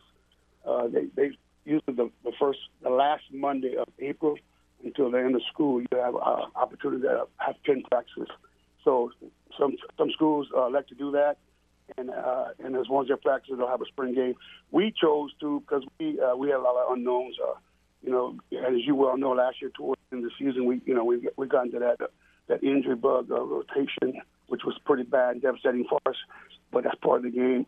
So we need to find out, uh, you know, some of the some of these young kids what they can do. And, and our, our main goal in the springtime is to find out who's gonna who has contact guards, who's gonna who's gonna deliver it, and who's gonna back down from it. And so we have a general idea. We also experiment with some kids that playing other positions. So uh, that's what that's our mind our mindset. You know, this year I mean, we actually didn't have a quarterback on campus. We had a freshman that's going to be now be a, a uh, star linebacker for us, but we didn't. You know, with, with uh, our quarterback having uh, been out with a knee, we didn't have a quarterback. But we got some good work in. So that uh, with that said, now we have an extra week in the summer to, to train. So it gives eight full weeks, and, and we'll, we'll be looking forward to getting into the you know the real football part of it. Tony Corville, head football coach of the Carencro High Golden Bears, joining us right now on the game hotline. Coach, you mentioned the quarterback position. Uh, last year, it seems like the quarterback position was in good hands. Chance Caesar was having a, a really stellar year. Big kid, really mobile, um, tremendous athlete. He ended up getting hurt. Um, in the brother Martin game, and and after that, it was kind of a rotating door at the quarterback spot. Is Chance mm-hmm. going to be ready to roll week one this year? He's ready to go. Look, you know, it's always good to have your, your returning quarterback. You know, even though you missed the last four games in spring ball, Chance has stayed locked in uh, with with his weight, obviously with the physical therapy and then the weights and training, and then he was able to do some things. You know, uh, throwing the ball, you know, flat footed and just three step stuff, nothing, all linear stuff. But he's ready to go. Uh, you know, he, he has he's been fitted for a brace. He's ready to go. Another thing that's really exciting is the Golden Bears are back up into the 5A division and get to face a lot of the familiar foes that you know folks surrounding the program are, are typical of facing. Is that a motivating factor for the kids? Are they excited to play at the highest classification? Well, you know, there's no doubt. We're really excited about the opportunity to compete in our state's highest classification. You know, I, I, have always felt that this uh, three uh, three five A districts one of the best in the state throughout this state. Uh, you know, so, but, you know, with that said, even though we were in 4A, you know, and we're tra- transitioning back to this 5A, I think it's going to be a smooth one. And the fact that, you know, we, as you know, we continue to schedule the 5A schools. So, you know, we, we played in, in, in the 3 5A district. We played Acadiana at the South Side Rapid High in Liberia. you know, non-district, we played the West Monroes, the Ouachita's, the Rustons, and the Brother Martins. We even scheduled, you know, Rome and St. All for our fall scrimmages. So you know, we're we're kind of used. To, I don't want to say we're used to it, but you know, we have a, a good idea what we're fixing to get ourselves. Speaking of moving classifications, you know, Carencro's also going to be in, in that select side uh, of the bracket now. Is that you know as, as something as um, as far as a program that that you guys talked about, or are you of the mantra, you know, just line the football, blow the whistle, and let's play? Uh, to be totally truthful with you, we have not discussed that with the kids yet. I think I, I might have to address it at one point in the season. But we, and actually, we have a staff discussed it a little bit because now you're going, you know, you're going from a 32 team uh, tournament to a 16 team tournament. So that's, you know, you, you can't mess around with this. You know, you, your your PowerPoints. If you don't have PowerPoints, you're going to struggle. Speaking of PowerPoints, and, and you kind of alluded to that when you guys were 4A, 4A you don't hide from nobody. You, are ready to rock and roll. You, are ready to play whoever's in front of you. The schedule this year, there's there's no uh, there's no place to breathe. Right? It's no uh, no no easy no easy spots, and it, starts week one against Alexandria. Um, tell us a little bit about the the mindset of the schedule, and and how do you go into um, a schedule like that with a team that you already mentioned is pretty young. First of all, you know, I think if you want to be the best, you're to have to try to stay the best. And uh, so we, with that mindset, we're to try to schedule the best uh, opponents that we can. Sometimes that don't always isn't the, uh, the point of the case because, uh, you know, and you know, in fact, I don't have a week 10 game. Uh, we try like hell to find people, but it's, it's, it's tough at, at that time of year because people are either in district play or they just finish up district play like ourselves and maybe not want to play because – following week you're going to be in the playoffs. So that's, that's always been a, a, a challenge. But in the past, when we were in 4A, we had to find five games. It was a little bit again. It was a little bit more difficult to find three, three and four schools other than maybe Abbeville has played us and St. Martinville has played us uh, non-district. So we had to go around the state, you know, to find other schools that were in the similar similar situations. And you know, and those big boys like the West Monroes, the, uh, the Brother Martin, the Ouachita's, and, and uh, Ruston always they kind of they always kind of looking for games too. So it kind of worked out. We were able to marry marry on a date. But this year, you know, we have Alexandria, and it was it was tough to get that first game because they we uh, once we knew we had a week one, we you know we started looking and we wouldn't get too many takers, and we were uh, very fortunate that Alexandria that already had somebody else and then uh, backed out on them. So that was the way we were able to get there. So I'm looking forward to the challenge. That's another quality 5A uh, uh, team well, we want to uh, opponent. Wrapping up right now with Coach Tony Corville, head football coach of the Carencro High Golden Bears. Coach, we already touched on Chance Caesar, your quarterback, but maybe give us a little insight of some some other Golden Bears that we need to keep an eye on coming into this fall. Well, you know, uh, on the offensive side of the ball, we got eight returning starters, and uh, we got we got five out of six when you include the tight end coming back. So we're really excited about what we call the foundation, that offensive line. You know, and on the offensive line is going to be led by uh, Israel Jolivet. That's been a three-year starter for us. Uh, you know, a 6'3", 240 kid. That's like I said, he's very athletic for his size. And Gregory Bush, who's the the other the other tackle, is 6'4", 330. That's really gotten got himself in good shape. Even though he was another kid that, that we lost due to injury last year, the injury, and he's cut, he's back from it. He's doing well. And then uh, Javon Miller and Kenwan Bruno are the, the guards that are both you know, at considerable playing time last year, and, we're looking forward to. And then we have Cameron Cyprian that's up as ex receiver for us, but he'll become in line for us and be the tight end for us. And at running back, we you know we had Kenny Ryan started for us last year, but we'll have Kenny Ryan and Cashmere Baptiste. Now these are two little bowling balls of muscle that got some real good quicks and uh, speed. You know, they're not the big ones like we've had in the past, but they'll get everything they got. We're excited about what they can do for us. Well, Coach, I appreciate the time. I can't wait till we turn on the lights in the open air Crow Dome and get going. Well, look, man, I appreciate you having me on. I, I needed this uh, this run through on uh, these interviews and stuff. I appreciate you. Hey, it felt it felt like we were in mid season form already, Coach. We'll be in touch real soon. All right, man. Good luck you, man. Thanks a bunch. Coach Tony Corville, head coach of the Carencro Golden Bears. And of course, we have a number of high school games on our family of networks here at Delta Media, but you can catch Carencro High football on Z1059 with Ben Love and myself on Friday nights. Uh, super excited for the Golden Bears to head back to 5A. And uh, Hannah and I were talking during the break. We're also super excited to bring Acadiana High to our family of networks this year. And uh, Carencro, Acadiana, always big rivalries. It's so much better now that those two are going to be in the same district. While we didn't lose the games year after year, those games mean a little bit more with district implications on the line. We're going to take a quick break, but when we come back, we still want to hear from you guys. Most annoying fan bases, and maybe we'll get into a little bit more MLB trade talks right here on the game 1037 Lafayette and 1041 Lake Charles, Southwest Louisiana's sports station. Your home for LSU Tigers and Houston Astros. This is Saints legend Roman Harper, and you are listening to the game 1037 Lafayette and 1041 Lake Charles, Southwest Louisiana Sports Station. Here is the game traffic report on 1037 Lafayette and 1041 Lake Charles, Southwest Louisiana's sports station. Your home for the LSU Tigers and Houston Astros. We reported one crash about an hour ago. That's cleared up. Be aware that the traffic signal at Gloria Switch at North University is out. If you see a problem, 706 0119. That's your traffic report on the game 1037 Lafayette and 1041 Lake Charles, South Louisiana's sports station.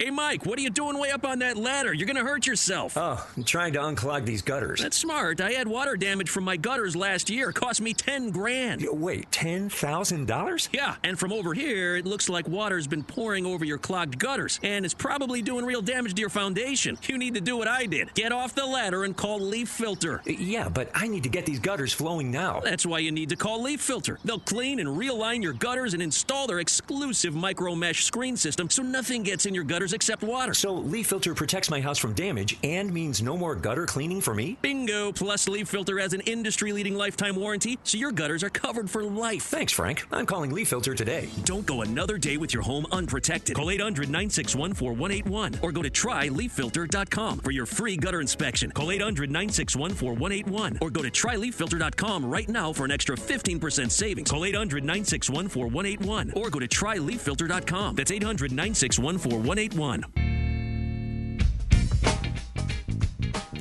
You can score a new Apple Watch by sending a simple text message. That's right, the game 1037 Lafayette and 1041 Lake Charles wants to hook you up with a new Apple Watch. All you have to do to win is join our brand new Text Club.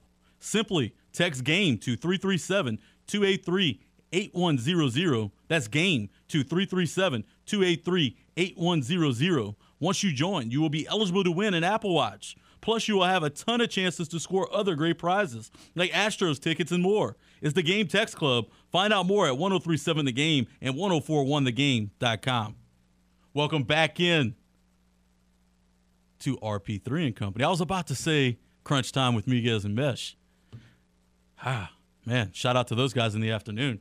But this is RP3 and Company right here on 1037 The Game, Lafayette, and 1041 Lake Charles. And we've been having a lot of fun having some guests. We had James Yasko of Lima Time Time Podcast join us, and we talked some Houston Astros at the top of the hour. And we are just joined by Coach Tony Corville, head football coach at Carencro High Golden Bears. We talked all thing Golden Bears leading in to this season. And of course, 8:15 next hour, our favorite degenerate of all, Nick Fontenot is going to join us, and we're going to talk a little bit of gambling. See if we can help you guys cash tickets this weekend. But what we've really been having fun with today is talking about most annoying fan bases, and we've been hearing you loud and clear, loud and clear on the Twitter machine. But we'd love to hear from you on the game hotline at 337-706-0111. People like this topic.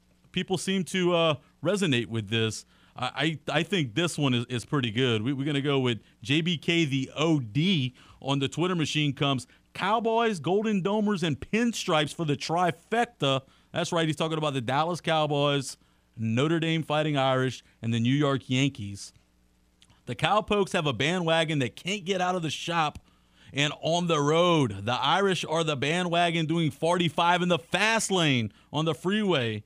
And the Yankees are the difficult bandwagon of unimaginative mad of masses. They, uh, I, I like it. Those are three very highly controversial programs that always get the benefit of the doubt, right? That's one thing the majority of these, you know, teams or programs get, you know, is the benefit of the doubt. Every year it's going to be the Cowboys' year. Every year Notre Dame's going to be good. Oh, the Yankees, big payroll, they're going to be great. They got all these superstars.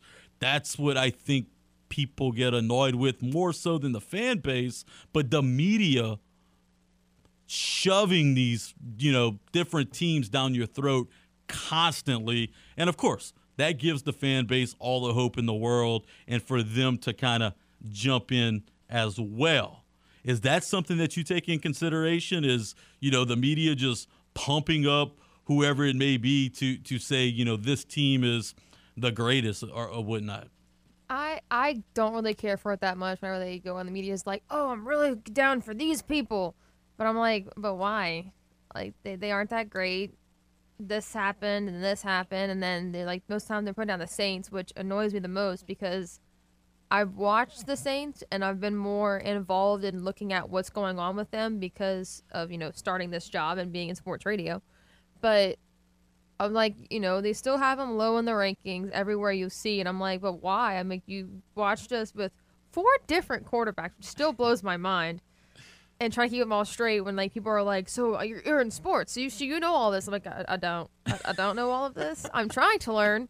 I mean, before I started covering softball, I didn't realize that there's seven innings in softball and nine in baseball. I didn't know that. Okay. But What, what has been the, the biggest learning curve for you? Which sport or which league? Um, I would think to me the one I've really learned the most is going to be softball because I did cover them this year. So I, you know, I grew up. My brother played soccer, so like at one point I had an imprint of a soccer ball on my stomach because I got pelted with it, being their goalie until their goalie showed up. But really, baseball and softball is what I've learned the most from because I didn't know as much about it.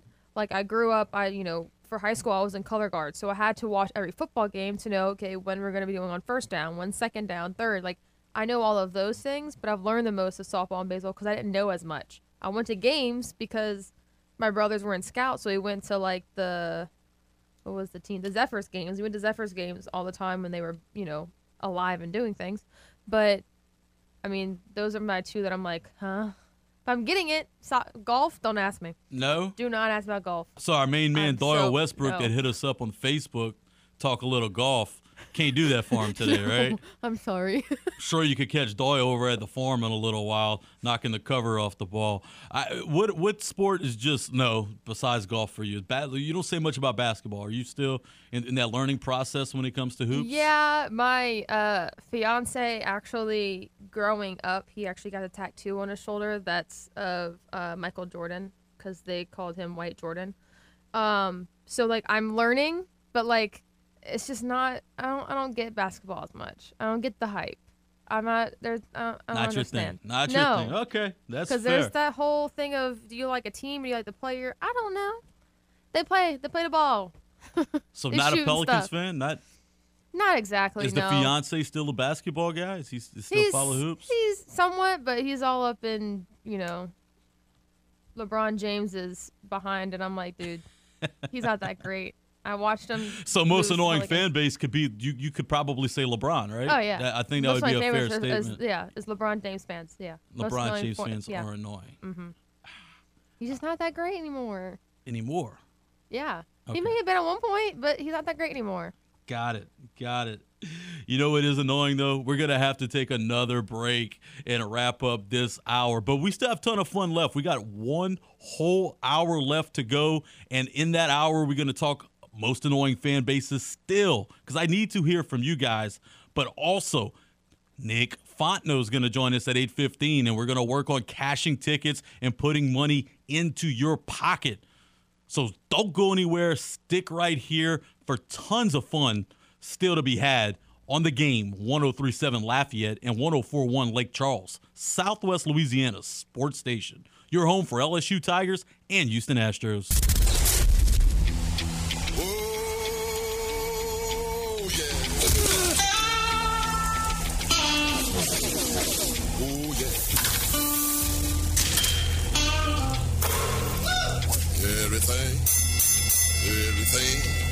Everything, everything gonna be alright this morning. Live from the Delta Media Studios in Upper Lafayette, here is the producer extraordinaire, Hannah Five Names, and your big, bald, beautiful host, Raymond Parks III, better known as RP3. Welcome back into hour number three of three for R3 and comp- RP3 and Company on a Friday morning. I didn't have any coffee yet, Hannah. I'm your guest host, Blaine Viator, filling in for our guy, Raymond Parks III. And of course, if you wanted to be so brave to watch us on the simulcast, you could hit us up on the stadium 32.3 and on 133 on LUS Fiber. And of course, if you want to join us in, especially on our poll question, most annoying fan bases, you could always hit us up on the game hotline at 337 706 0111. And we actually have somebody on the hotline now. We're going to head right out to him. We got Matt wants to talk most annoying fan bases. Matt, how are you on this Friday morning? Doing great, bud. Uh, I want to preface what I'm going to say with every fan base on the planet has annoying fans, right? 100%. Doesn't matter where you go, there's always that group that, that kind of tries to ruin it for everybody. As an LSU fan, I've traveled all through the SEC. I've gone to every visiting stadium, and usually it's a great time, no matter where you go, whether it's Ole Miss, Georgia, uh, you know, Tennessee, whatever. Great places, great venues, always have a good time. Until you get to the swamp. Oh my goodness. The most annoying fan base. People that think that they've won a national championship every year and they haven't been relevant since Tim Tebow, but for some reason they still think they're a top five program and they let you know it when you get there. Even going to Alabama, hey, give them their props, right? They're they're at the top of their game every year, so okay, I can deal with that. You you, you win every year, no problem. But when you go to Florida, you swear that they were Alabama, and they're even the adults. I'm not talking to college students. The adults treat you like garbage when you get there. So did Florida a couple of times, so I'd never go back, and I haven't been back. Matt, we know all about the Florida fan base, you know, wearing the uh, jean cutoff shorts and whatnot. Give us a little insight. What was the worst experience that you had over in Gainesville? Oh, probably having food thrown at me five minutes after I got there. just walk, just just walk it. And look, we have you know usually we have friends at every every uh, stadium, right? So because they come to LSU and we feed them, vice versa. So we're heading to the tailgate. Out of nowhere, hot dog comes flying. I'm like, okay, wait, you know, you, you can't you can't lose it. Number one, you're old now. You can't swing like you used to. And number two, you don't want to go to jail in Florida. So you just got to keep walking, right? But yeah, that you know, it's like, come on, man, are you serious? Luckily, there wasn't chili involved. It was a plain hot dog. Uh, but still, yeah, had it been chili, I probably would have been in jail. But it was a plain hot dog, so I had to keep walking. Well, Matt, we're super glad you didn't go to jail that day, and we appreciate the call today. I hope you have a wonderful weekend, my friend. You too, brother. Take care. I've heard the stories about Gainesville. I've never been over down in the swamp myself, but I've heard numerous stories about fan bases being a little, let's call, aggressive there. But I, I agree that every fan base really has, um, you know, a, a certain number of, of folks that like to ruin it for the rest of us. And we have another individual who likes to join us on the game hotline. Let's head out to Paul. Paul, how are you on this Friday morning?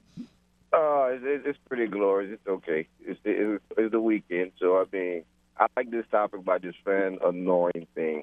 You know, who, I I got I got to give you mine, and it's in this order. Number one is them cowgirl fans. the most annoying of on this planet Earth and Mars, every planet there is. And I'm gonna go number two is them red ugly Sox fans. Third, that's starting to be there is them Astro fans. Fourth, LSU fans. The and I'm not a LSU hater, but they got too many that's cowgirl fans, and they're delusional, just like cowboy fans about LSU Tiger. And I support LSU. It's just the fans; they're delusional. Is that the biggest frustration for you? Is when fans are delusional? Oh yeah, they're very delusional and annoying. Cause you know why? They feel. If you ever notice, the LSU fans and Cowgirls have this. And, well, all four that have this in common. Every year they gonna win the championship. and they do not believe, well, they do not see that the team not gonna win. You're not good, but every year they're gonna win. Astro fans, what makes them delusional is not about them winning the World Series. It's about that cheating championship they won. Everybody want, everybody say, oh, they won a championship, but they keep leaving out they cheated to win that championship. They cheated. They leave that cheating part out, and they feel that they are going to win, and they're all they're better than the Yankees. You know, like they arrived. They didn't arrive.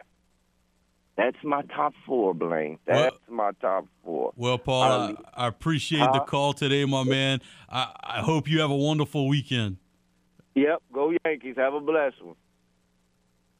Well, Paul, I could say that uh, it might have a little bit to do with you know the Astros knocking off the Yankees. It seems in every postseason, and they're going five and two against them so far this season. And oh, by the way, on that championship run, they hit for a higher average on the road against your Yankees than they did in the friendly confines of Minute Maid Park. I just had to throw that out there, but I do agree on a lot of aspects with him, and I, I know all fan bases can have annoying, but it seems like the common common ground that most people are getting here are the Cowboys. Have a lot of hate for the Cowboys and a lot of hate for the Red Sox, a lot of hate for the Yankees, as well as all Philadelphia. if you're from Philly, no brotherly love for you, at especially those Eagles. And uh, of course, we you know Matt calling in with the Florida Gators as well. I think if we had to put down ones, I could probably guess them and have Foot bring them on. I bet Foot would say that for NFL, it's going to be the, Yucks to the Buccaneers. Um, He I might would- say the 49ers too, though. He might say that too. It's like a tie between the Yucks and the Cheaters. Um, but of course, it's probably going to be the Yankees, and as of now, the A's because they, you know, they swept the Astros and they shouldn't have. But I think it's definitely going to be the Yankees for MLB. I'm not sure. He doesn't really care for basketball. He had to give up basketball because it was too much for his heart. I- I- yeah, I, I'm sure you know uh, you could follow it up with footnotes after this. I'm sure Kevin will chime in, and I, I could see him maybe going 49ers over the uh, over the Bucks, but I, I the Yankees will be up there for him. Um, yeah, I, I'd be interested to hear what he what he says from a from a major Oh, yeah. league perspective. Well, I'll have, to, I'll have to make sure he gives up his. I know he's listening right now. He's awakened in his car. He's listening. So you probably will bring it on in the very first segment. I'll go, aha, we were right. Well, we appreciate both calls that we had from uh, both Paul and Matt. And you too can join us on the game hotline at 337 706 0111 and get in on the fun. It seems like this has been a, a topic that people have a lot in common in. And, and it's interesting. I, I, I prefaced it saying that, you know, being I'm an LSU and an Astros homer. And I know that, you know, both fan bases could be a little annoying, um, especially LSU. Uh, I get that. And, you know, Paul was able to echo that a little bit. But as Matt said, every single fan base on the planet has fans that are uh, could be frustrating at times and ruin the fun for you. And I've been to some, you know, uh, tailgates that LSU gets a little out of hand as well. We're gonna head over to the game hotline once again, and we're gonna bring on Martin. Martin, how are you? Uh, you know I was gonna be calling back after that Yankees fan just called in. Nah. are you are you calling What in with your you- transfer request, Martin? Huh? Are you calling in with your transfer request? Oh heck no! I will never. That could be the last baseball team on the planet Earth, and I will never, ever support that team. Now, what makes Yankees fans so annoying that gets underneath my skin is every time, and he didn't do it, and I was about to text him, every time they bring up, oh, 27 champion, 27 champion. It's like nobody cares about your 27 champion. I mean, go tell that to the mirror. I mean, because that's probably the only person that cares is you. Nobody cares about your 27 championships, okay? What have you done for me lately? You ain't won nothing. You ain't won nothing. Now, there is a group of fans out there that I consider a little bit more annoying than Yankees fans. And and you know who that is? Who's that? Conor McGregor fans. I cannot stand people that support that Irish whiskey drinking, no good son of a gun. Conor McGregor, they are the most annoying fan bases that there is that walk the earth. Because we all know that Dustin Poirier, the Diamond, is the best fighter in MMA these days. And that's all I got to say about that. Thanks for taking my call and go Red Sox. Martin calling in twice. He had to he has to let you know how much hatred is in his heart for these New York Yankees. He ain't gonna let it slide. He's gonna come at you if you try to come at his Bo Sox. And uh, he, he had to let him know no transfer, no transfer portal needed right there from Martin. He's going to stick with his Bo Sox and all the errors that they're making this year. Last place in the division, Boston Red Sox. Uh, I I think uh, those two guys uh, they they're very strong and passionate about their their fandom. Oh yeah, and they see each other almost every day because Paul works for the post office, so he goes and he sees Martin all the time because he always has to deliver to Martin at his job. Oh man! So they constantly go back and forth, and they bring it to the air as well. Well, Martin, the, man, that must have been a fun conversation last week or earlier this week with the twenty-eight to five loss. Oh yeah, that must have been.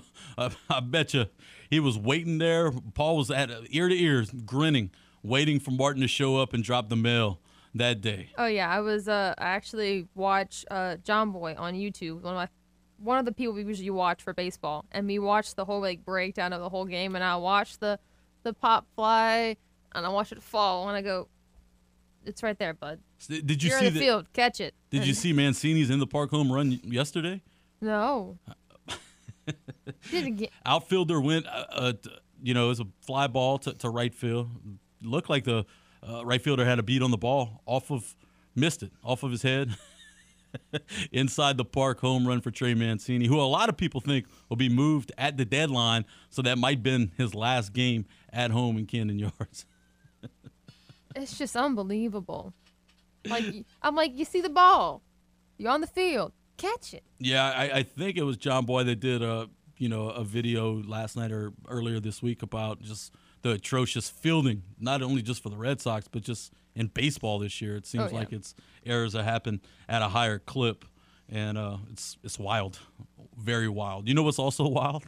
What? Nick Fontenot joining us is after the break, and uh, he's going to let us know just how he plans to spend his money this weekend and what you can do with yours to see how we could cash some tickets and make some coin together. So don't go anywhere. Stick with us right here on the game 1037 Lafayette and 1041 Lake Charles, Southwest Louisiana Sports Station. Your home for LSU Tigers and Houston Astros.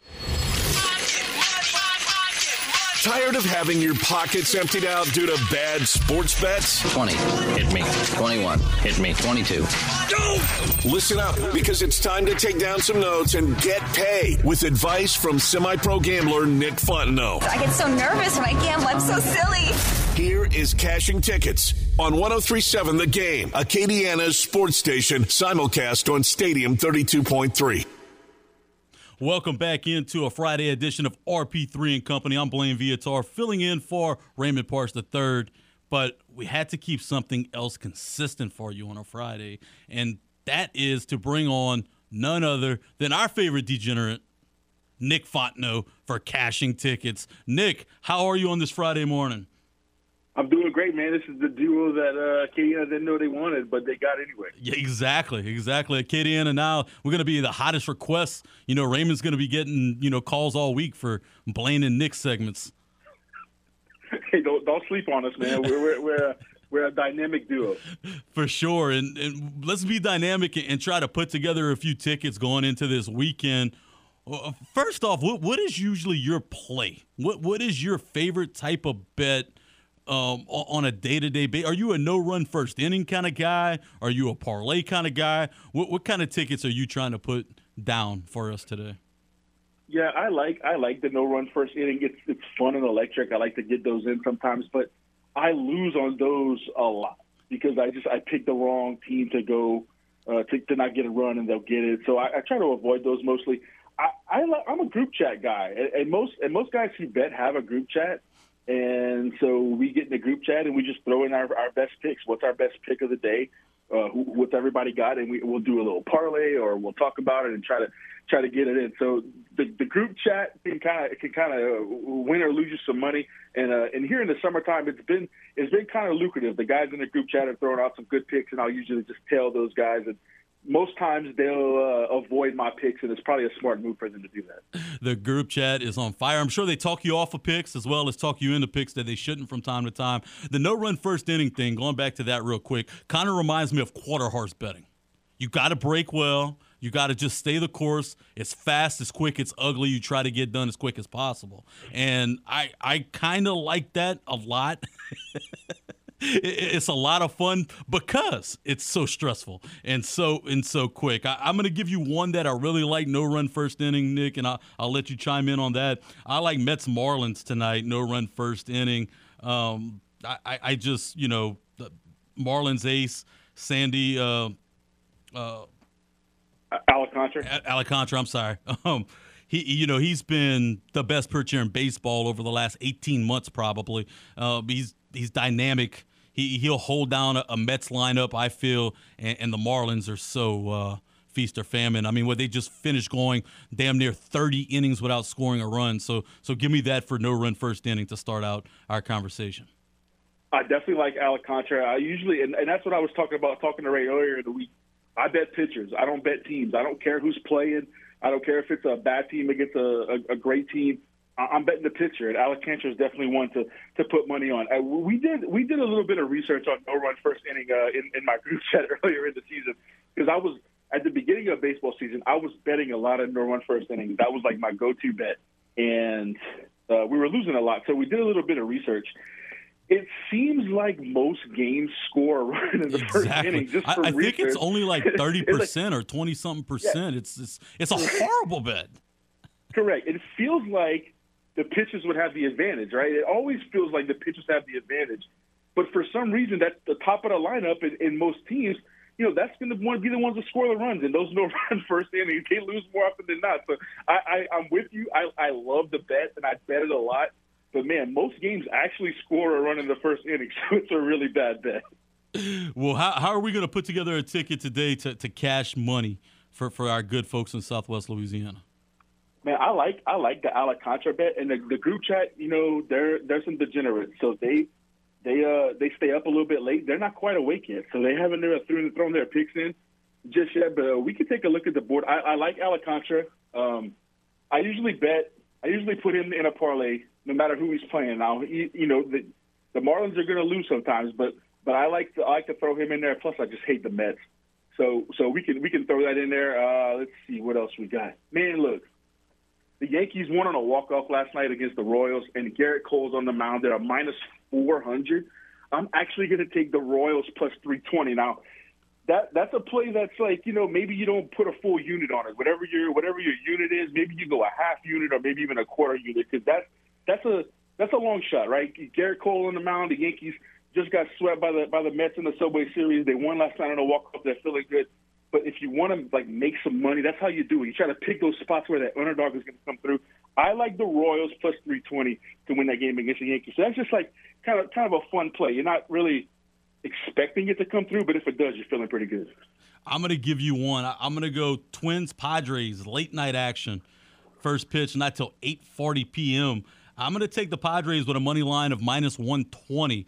Blake Snell has been struggling, you know, former Cy Young winner, but he gave his best start last time out against the Mets. And this is a Twins team that's on a two game slide. They, they might be reeling a little bit. And I, I think this is a good opportunity maybe for the Padres to jump on them at, at a decent price at minus 120. I like that one too. And, you know, this kind of goes against my my philosophy for for you because you're an Astros fan. And so I don't bet on my teams. I try I try never to bet on my teams because it gets too emotional and I don't want I don't want to bet for them because I don't want to get extra mad at them, and I don't want to bet against them because I'm definitely never going to pull for them. But the Astros right now have the Mariners number. I mean, they won. They won. They swept them when they went to Seattle. They won last night. Verlander's on the mound today. It's minus 172, so that's not that expensive. You'd expect the Verlander line to get up into 200. Minus 172. Astros at home. That's a really good bet. I might actually. That might actually be my play of the day. I might put that in the group chat. Verlander minus 172. I love that play today. Yeah, Verlander going is going to be awfully tough at home, and it seems that Alex Bregman's starting to get going. That's going to help protect protect Yordan Alvarez, who's been ungodly. That's going to bring me to to my pick. I'm going to say, give me Yordan Alvarez for over one and a half bases. That seems Okay, so- like so- a give me. So you like the prop? You like the prop? Oh yeah, yeah. I, I mean, if we're gonna be degenerates, Nick, we're gonna go all in and be true degenerates. I, I think prop bets are a lot of fun, especially the home runs. Um, but give me the total basis for Yordan Alvarez over one and a half bases. I, I like that. And if you if you like to bet prop, if you like to do prop bets, then you can do these same game parlays where you put two or three of them in a row, and you can really win some uh, some good money that way. So you take like maybe you know so and so to get a hit, maybe you know Alvarez to get a hit. You can even mix and match. You can do like an Alvarez to get a hit, Rodriguez to get a hit. Get three or four guys in there you think you're going to get a hit, and put them together, and their numbers are going to be uh, very low, very high to get a hit. So it'll be like minus 320 for Alvarez to just get a hit. But if you combine three or four of them, you can bring that total down and, and make some money on that. So look at those same game parlays if you're a props guy. I'm a props guy too. I love props. They're a lot of fun. You're never out of it. You guys just have to come up and get a hit hit to win. So I, I like your Alvarez bet. I actually like Alvarez to hit home run today at plus 290. So there, there's some money to be made on that Astros game. Uh, he's due for a home run, right? He hadn't homered in that's right in a game, so he's due. That's the kind of streak That's that right. Yordan Alvarez is on right now, and it, it seems like whatever the hand was bothering him, it seems to be a little bit better. Started the game last night with a double in the first, so I, I think Yordan is right in the wheelhouse to get it going. Um, I, I want to look a little bit on the future side, though, and a, a- popular bet right now is the landing spot for Juan Soto. Um, is that the kind? Do you ever look at something like that, or um, do you not play those those kind of you know tr- trade mill rumor type bets? I don't because exactly what you said. It's it's rumors, and you can really get sucked in. I remember uh, in 2018 for the NFL draft, there was a future that Baker Mayfield was going to be the first overall pick, and it right when he right when he made the pick, right whenever the Browns announced it, his line went from like plus 1200 because he was nowhere in the conversation for first pick, all the way to minus 600. So the rumors the whole the whole week were like Sam Darnold and Saquon Barkley were going to be the number one pick, and then right at the last minute when it actually happened, Baker Mayfield was the first overall pick, and so that kind of turned me off to any of those futures or rumors bet. I will say that I do think Soto is going to end up with the Cardinals. That's where I think he's going to go, oh. but I'm not. I'm not putting any money on it. I, You I could get plus like seven hundred on that right now, Nick. I don't want to talk you into it, but you could get plus seven hundred on, on Soto to the Cardinals. If you if you like that, that's some that's some strong money that that could be had in that particular spot. Well, here's here's the deal. As a gambler, I'll just say this: I'm easily persuaded. So now you've piqued my interest, and I'm paying attention. So I may try to look into that plus seven hundred. I, I didn't know it was going to be that good to get that payout. I might have to I might have to throw some cash on that. Yeah, it's interesting. I mean, of course, the Mets and Yankees lead the way, and then the Giants and Dodgers right below that, and then the the Cardinals kind of fall in a mix between the Blue Jays and the Mariners. Uh, I, I think that uh, that's not a bad bad play there. I, I think uh, it it would make me absolutely sick if he ends up with the Dodgers or the Yankees. I'll say that. Um, the Giants are an interesting spot. You know, that's a team that's really battling to see if they're going to want to be buyers and be be contenders down there in the West, especially with the Padres. Mm, You know, everybody's waiting for them to heat up. You know, when Tatis returns as well. See, Blaine, this is not going to work long term because see, when I talk to Ray, we just talk about picks. I give my picks and then we move on. You're actually talking me into picks. this, this could be an expensive proposition. the wife's gonna say no more radio with Blaine. no, if, if, if, if Blaine's on, you can't go on. Just shut it down. I like it. I like it. What? So you do you usually put together a ticket, you know, with with multiple games, or you betting the games head up? Well, It all, it all depends. Like, I mean, there's some days I don't bet. Like, seriously, like if I'm looking at the board and there's there's nothing that matches up or there's no good pitchers on it, I'll just sit it out because you know the the idea is to make money. And look, your average better. I mean, I'm not anywhere near a professional. I'm I'm losing. I'm losing bets. Like I'm doing it for fun. I'm not betting anything that I can't afford. But but the idea is to try to win this money. And so you're looking at the board sometimes, and there ain't nothing up there, man. Just take the day off. Like sometimes you just got to sit it out. Now, when football season rolls around, there's not a whole lot of days off. Like I, I'm betting that Tuesday night MAC game. I'm betting the Thursday night game. I'm betting everything. But for baseball, man, it's very easy to just, you know what, it's a it's a random Thursday and there ain't any, any games worth betting. Just sit it out. But for the most part, I'll put together my parlay and then I'll try to I'll try to pick a spot here and there. Like that Verlander game today is just staring at me right now in the face. I'm probably going to take that one. But you know, last week I liked the Mariners in Game One uh, because they Houston had played the two against the Yankees, flew across the country, and then they, they beat the Mariners. So I don't know what the hell I'm doing. I'm gonna give you another one I like today, and that, and that's the Milwaukee Brewers minus 165 against the Boston Red Sox. And uh, we just mentioned the Brewers took two in a row from the Twins and kind of put a little bit of distance now, three games up uh, between them and the Cardinals, the team that you just mentioned for Juan Soto. And look, the, the Red Sox, there's no secret, they're reeling a little bit right now. You know, they're five and 15 in their last 20. Um, they're they're struggling. They're 17 games back now in the AL East. Uh, I, I, know you like uh, pitching matchups, and you gotta like the pitching matchup there. You're getting Brandon Woodruff taking the bump today, and I know his, his season was off to a little bit of a start, a slow start, but he's been pretty good lately and been on the the strikeout train uh, as he was just last season. And, and of course, Boston's gonna throw in Brayan Bello, making it just his fourth uh, fourth league big league start today, and, and the 23 year old rookie uh, seems like a, a lot to like with the Brewers. Again, getting good money odds right there, only minus 165. I, I like it, and if you're if you're talking about strikeouts, I like betting strikeouts too. Like that's that's another prop. Sometimes you can bet the hitters to get a hit or the hitters to to hit home runs and stuff like that. You can bet pitchers to get strikeouts. Shohei Ohtani is always a great strikeout bet. He's always like over seven and a half, over eight and a half, and he last night he struck out nine in a in a loss. So he, you know, he's he's a good strikeout pitcher. You're talking about Woodruff, he might be a strikeout pitcher. Man, there's money to be made all over the place with baseball. People sleep on baseball. Once once summer hits, they'll, they'll kind of put the betting to a rest and not really bet a whole lot. But if you really look at the board, really get deep into the board and in these bets, there's a lot of fun to be had during baseball season. So I, am going to take your line of thinking, right? The the Yankees, you, are taking the, the Royals. You know, after they had tough luck loss last night, they're kind of getting back in the thing of thing, uh, the swing of things. I'm going to take the Braves today as well, minus one and a half runs against the Diamondbacks.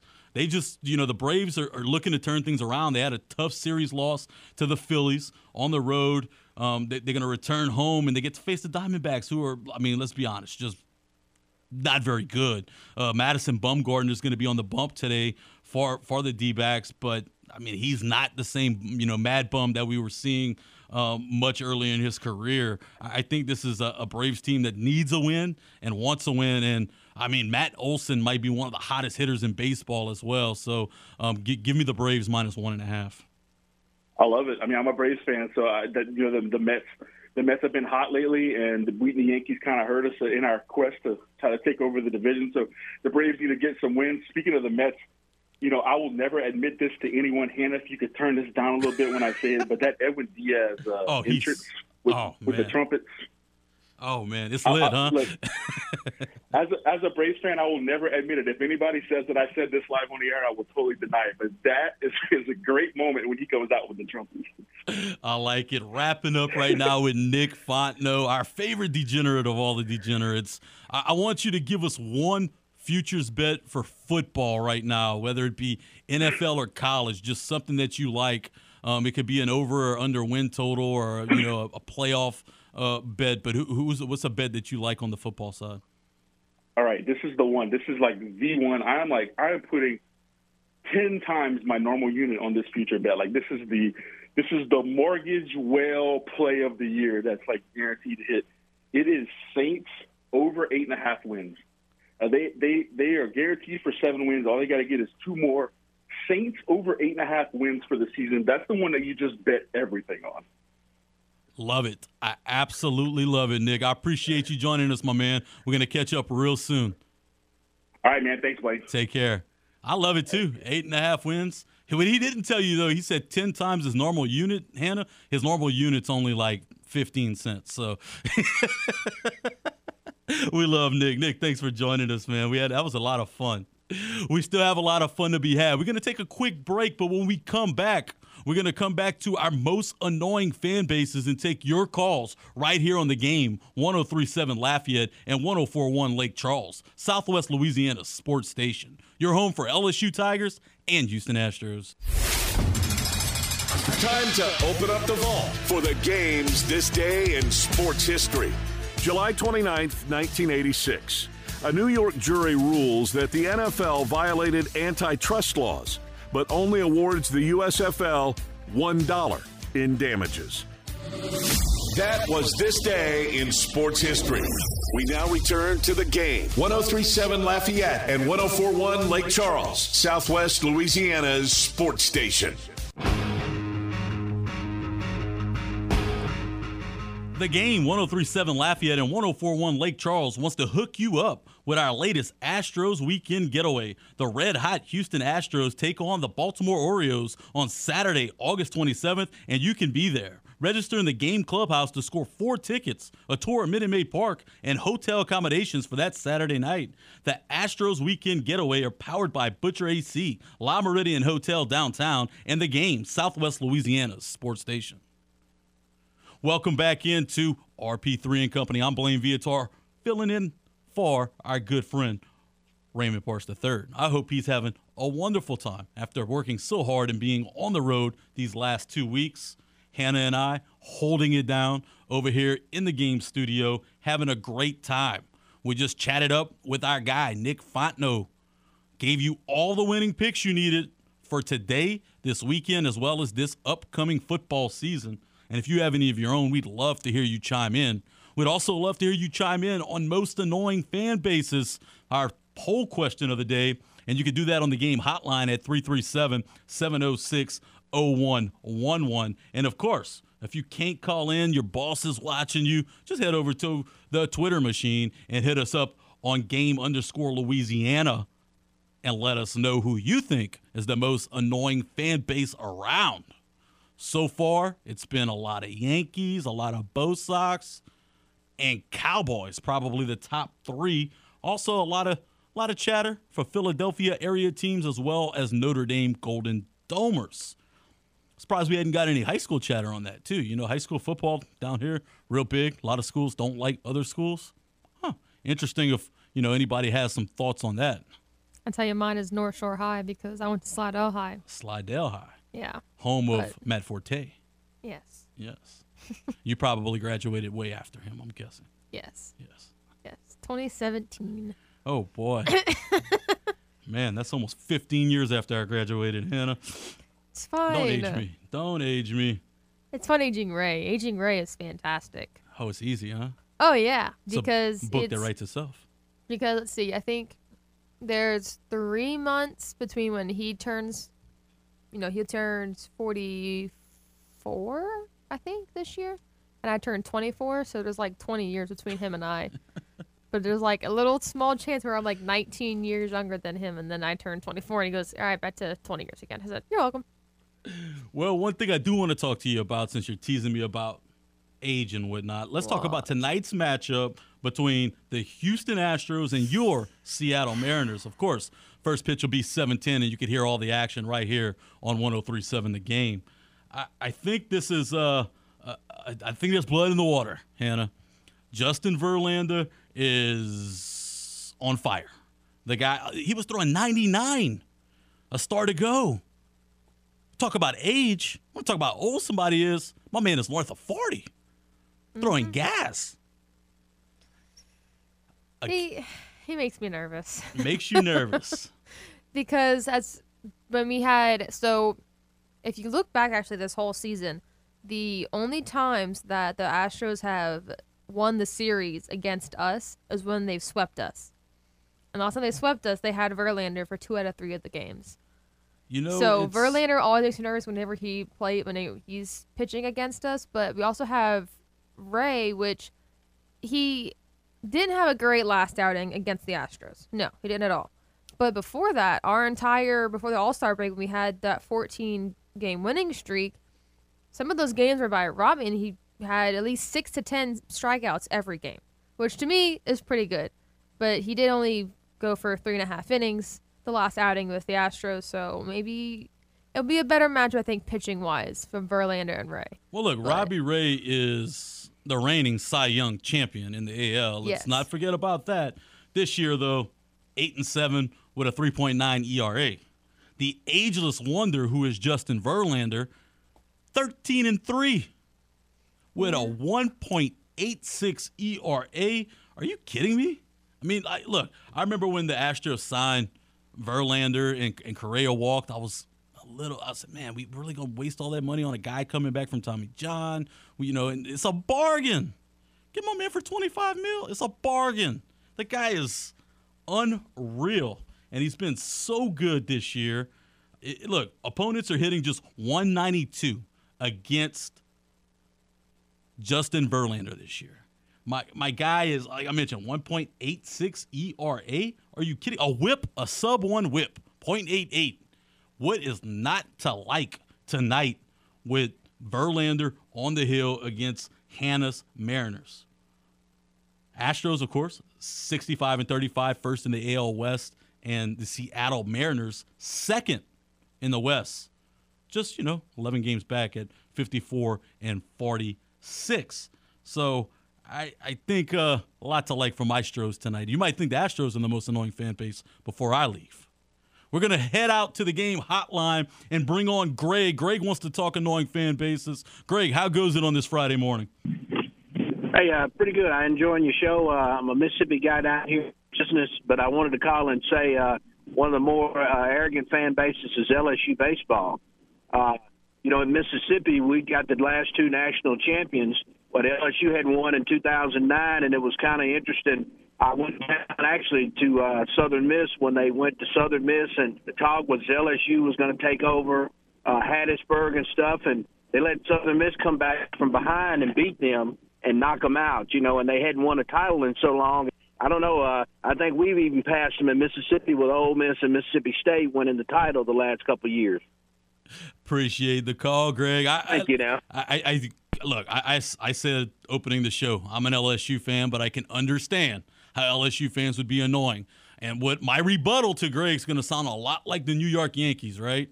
And their 27 titles. But what have you done for me lately? Six championships, though, for the LSU Tigers, and most likely, especially with the uh, ad of, uh, Paul Skenes uh, yesterday, this is going to be the number one loaded roster in the country going in to that 2023 season. You still have Dylan Crews, Trey Morgan, as well as Tommy Tanks coming to Baton Rouge. But yeah, you know, little arrogant. I remember um, there was a lot of talk going into that series against Southern Miss, especially after LSU uh, found itself in the catbird seat in the winners bracket that hey, look, we're going to host a super. We're going to Omaha because when Miami lost, and as Greg pointed out, all that uh, didn't happen when LSU's bullpen faulted against Southern Miss. And of course, the Ole Miss Rebels, hotter than a 45, came through and won the national championship with Drew Bianco.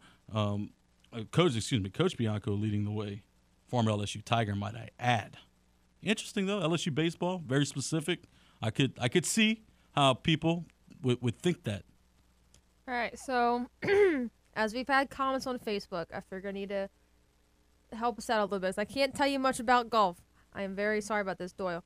But I will give you an update on the Rocket Mortgage Classic. Right now, through 11 holes, we have Sahith Theegala, so I'm going to say his name, probably wrong, is at neg- it's negative nine. He's nine under par. Yes, Is that there you correct? go. Yeah. Nine under. See, I'm learning things. Uh, we have Tony Finau, who has yet to start. He's going to start about two hours from now. But he right now is eight under par. We have Taylor Pendrith, who doesn't start until 12:30.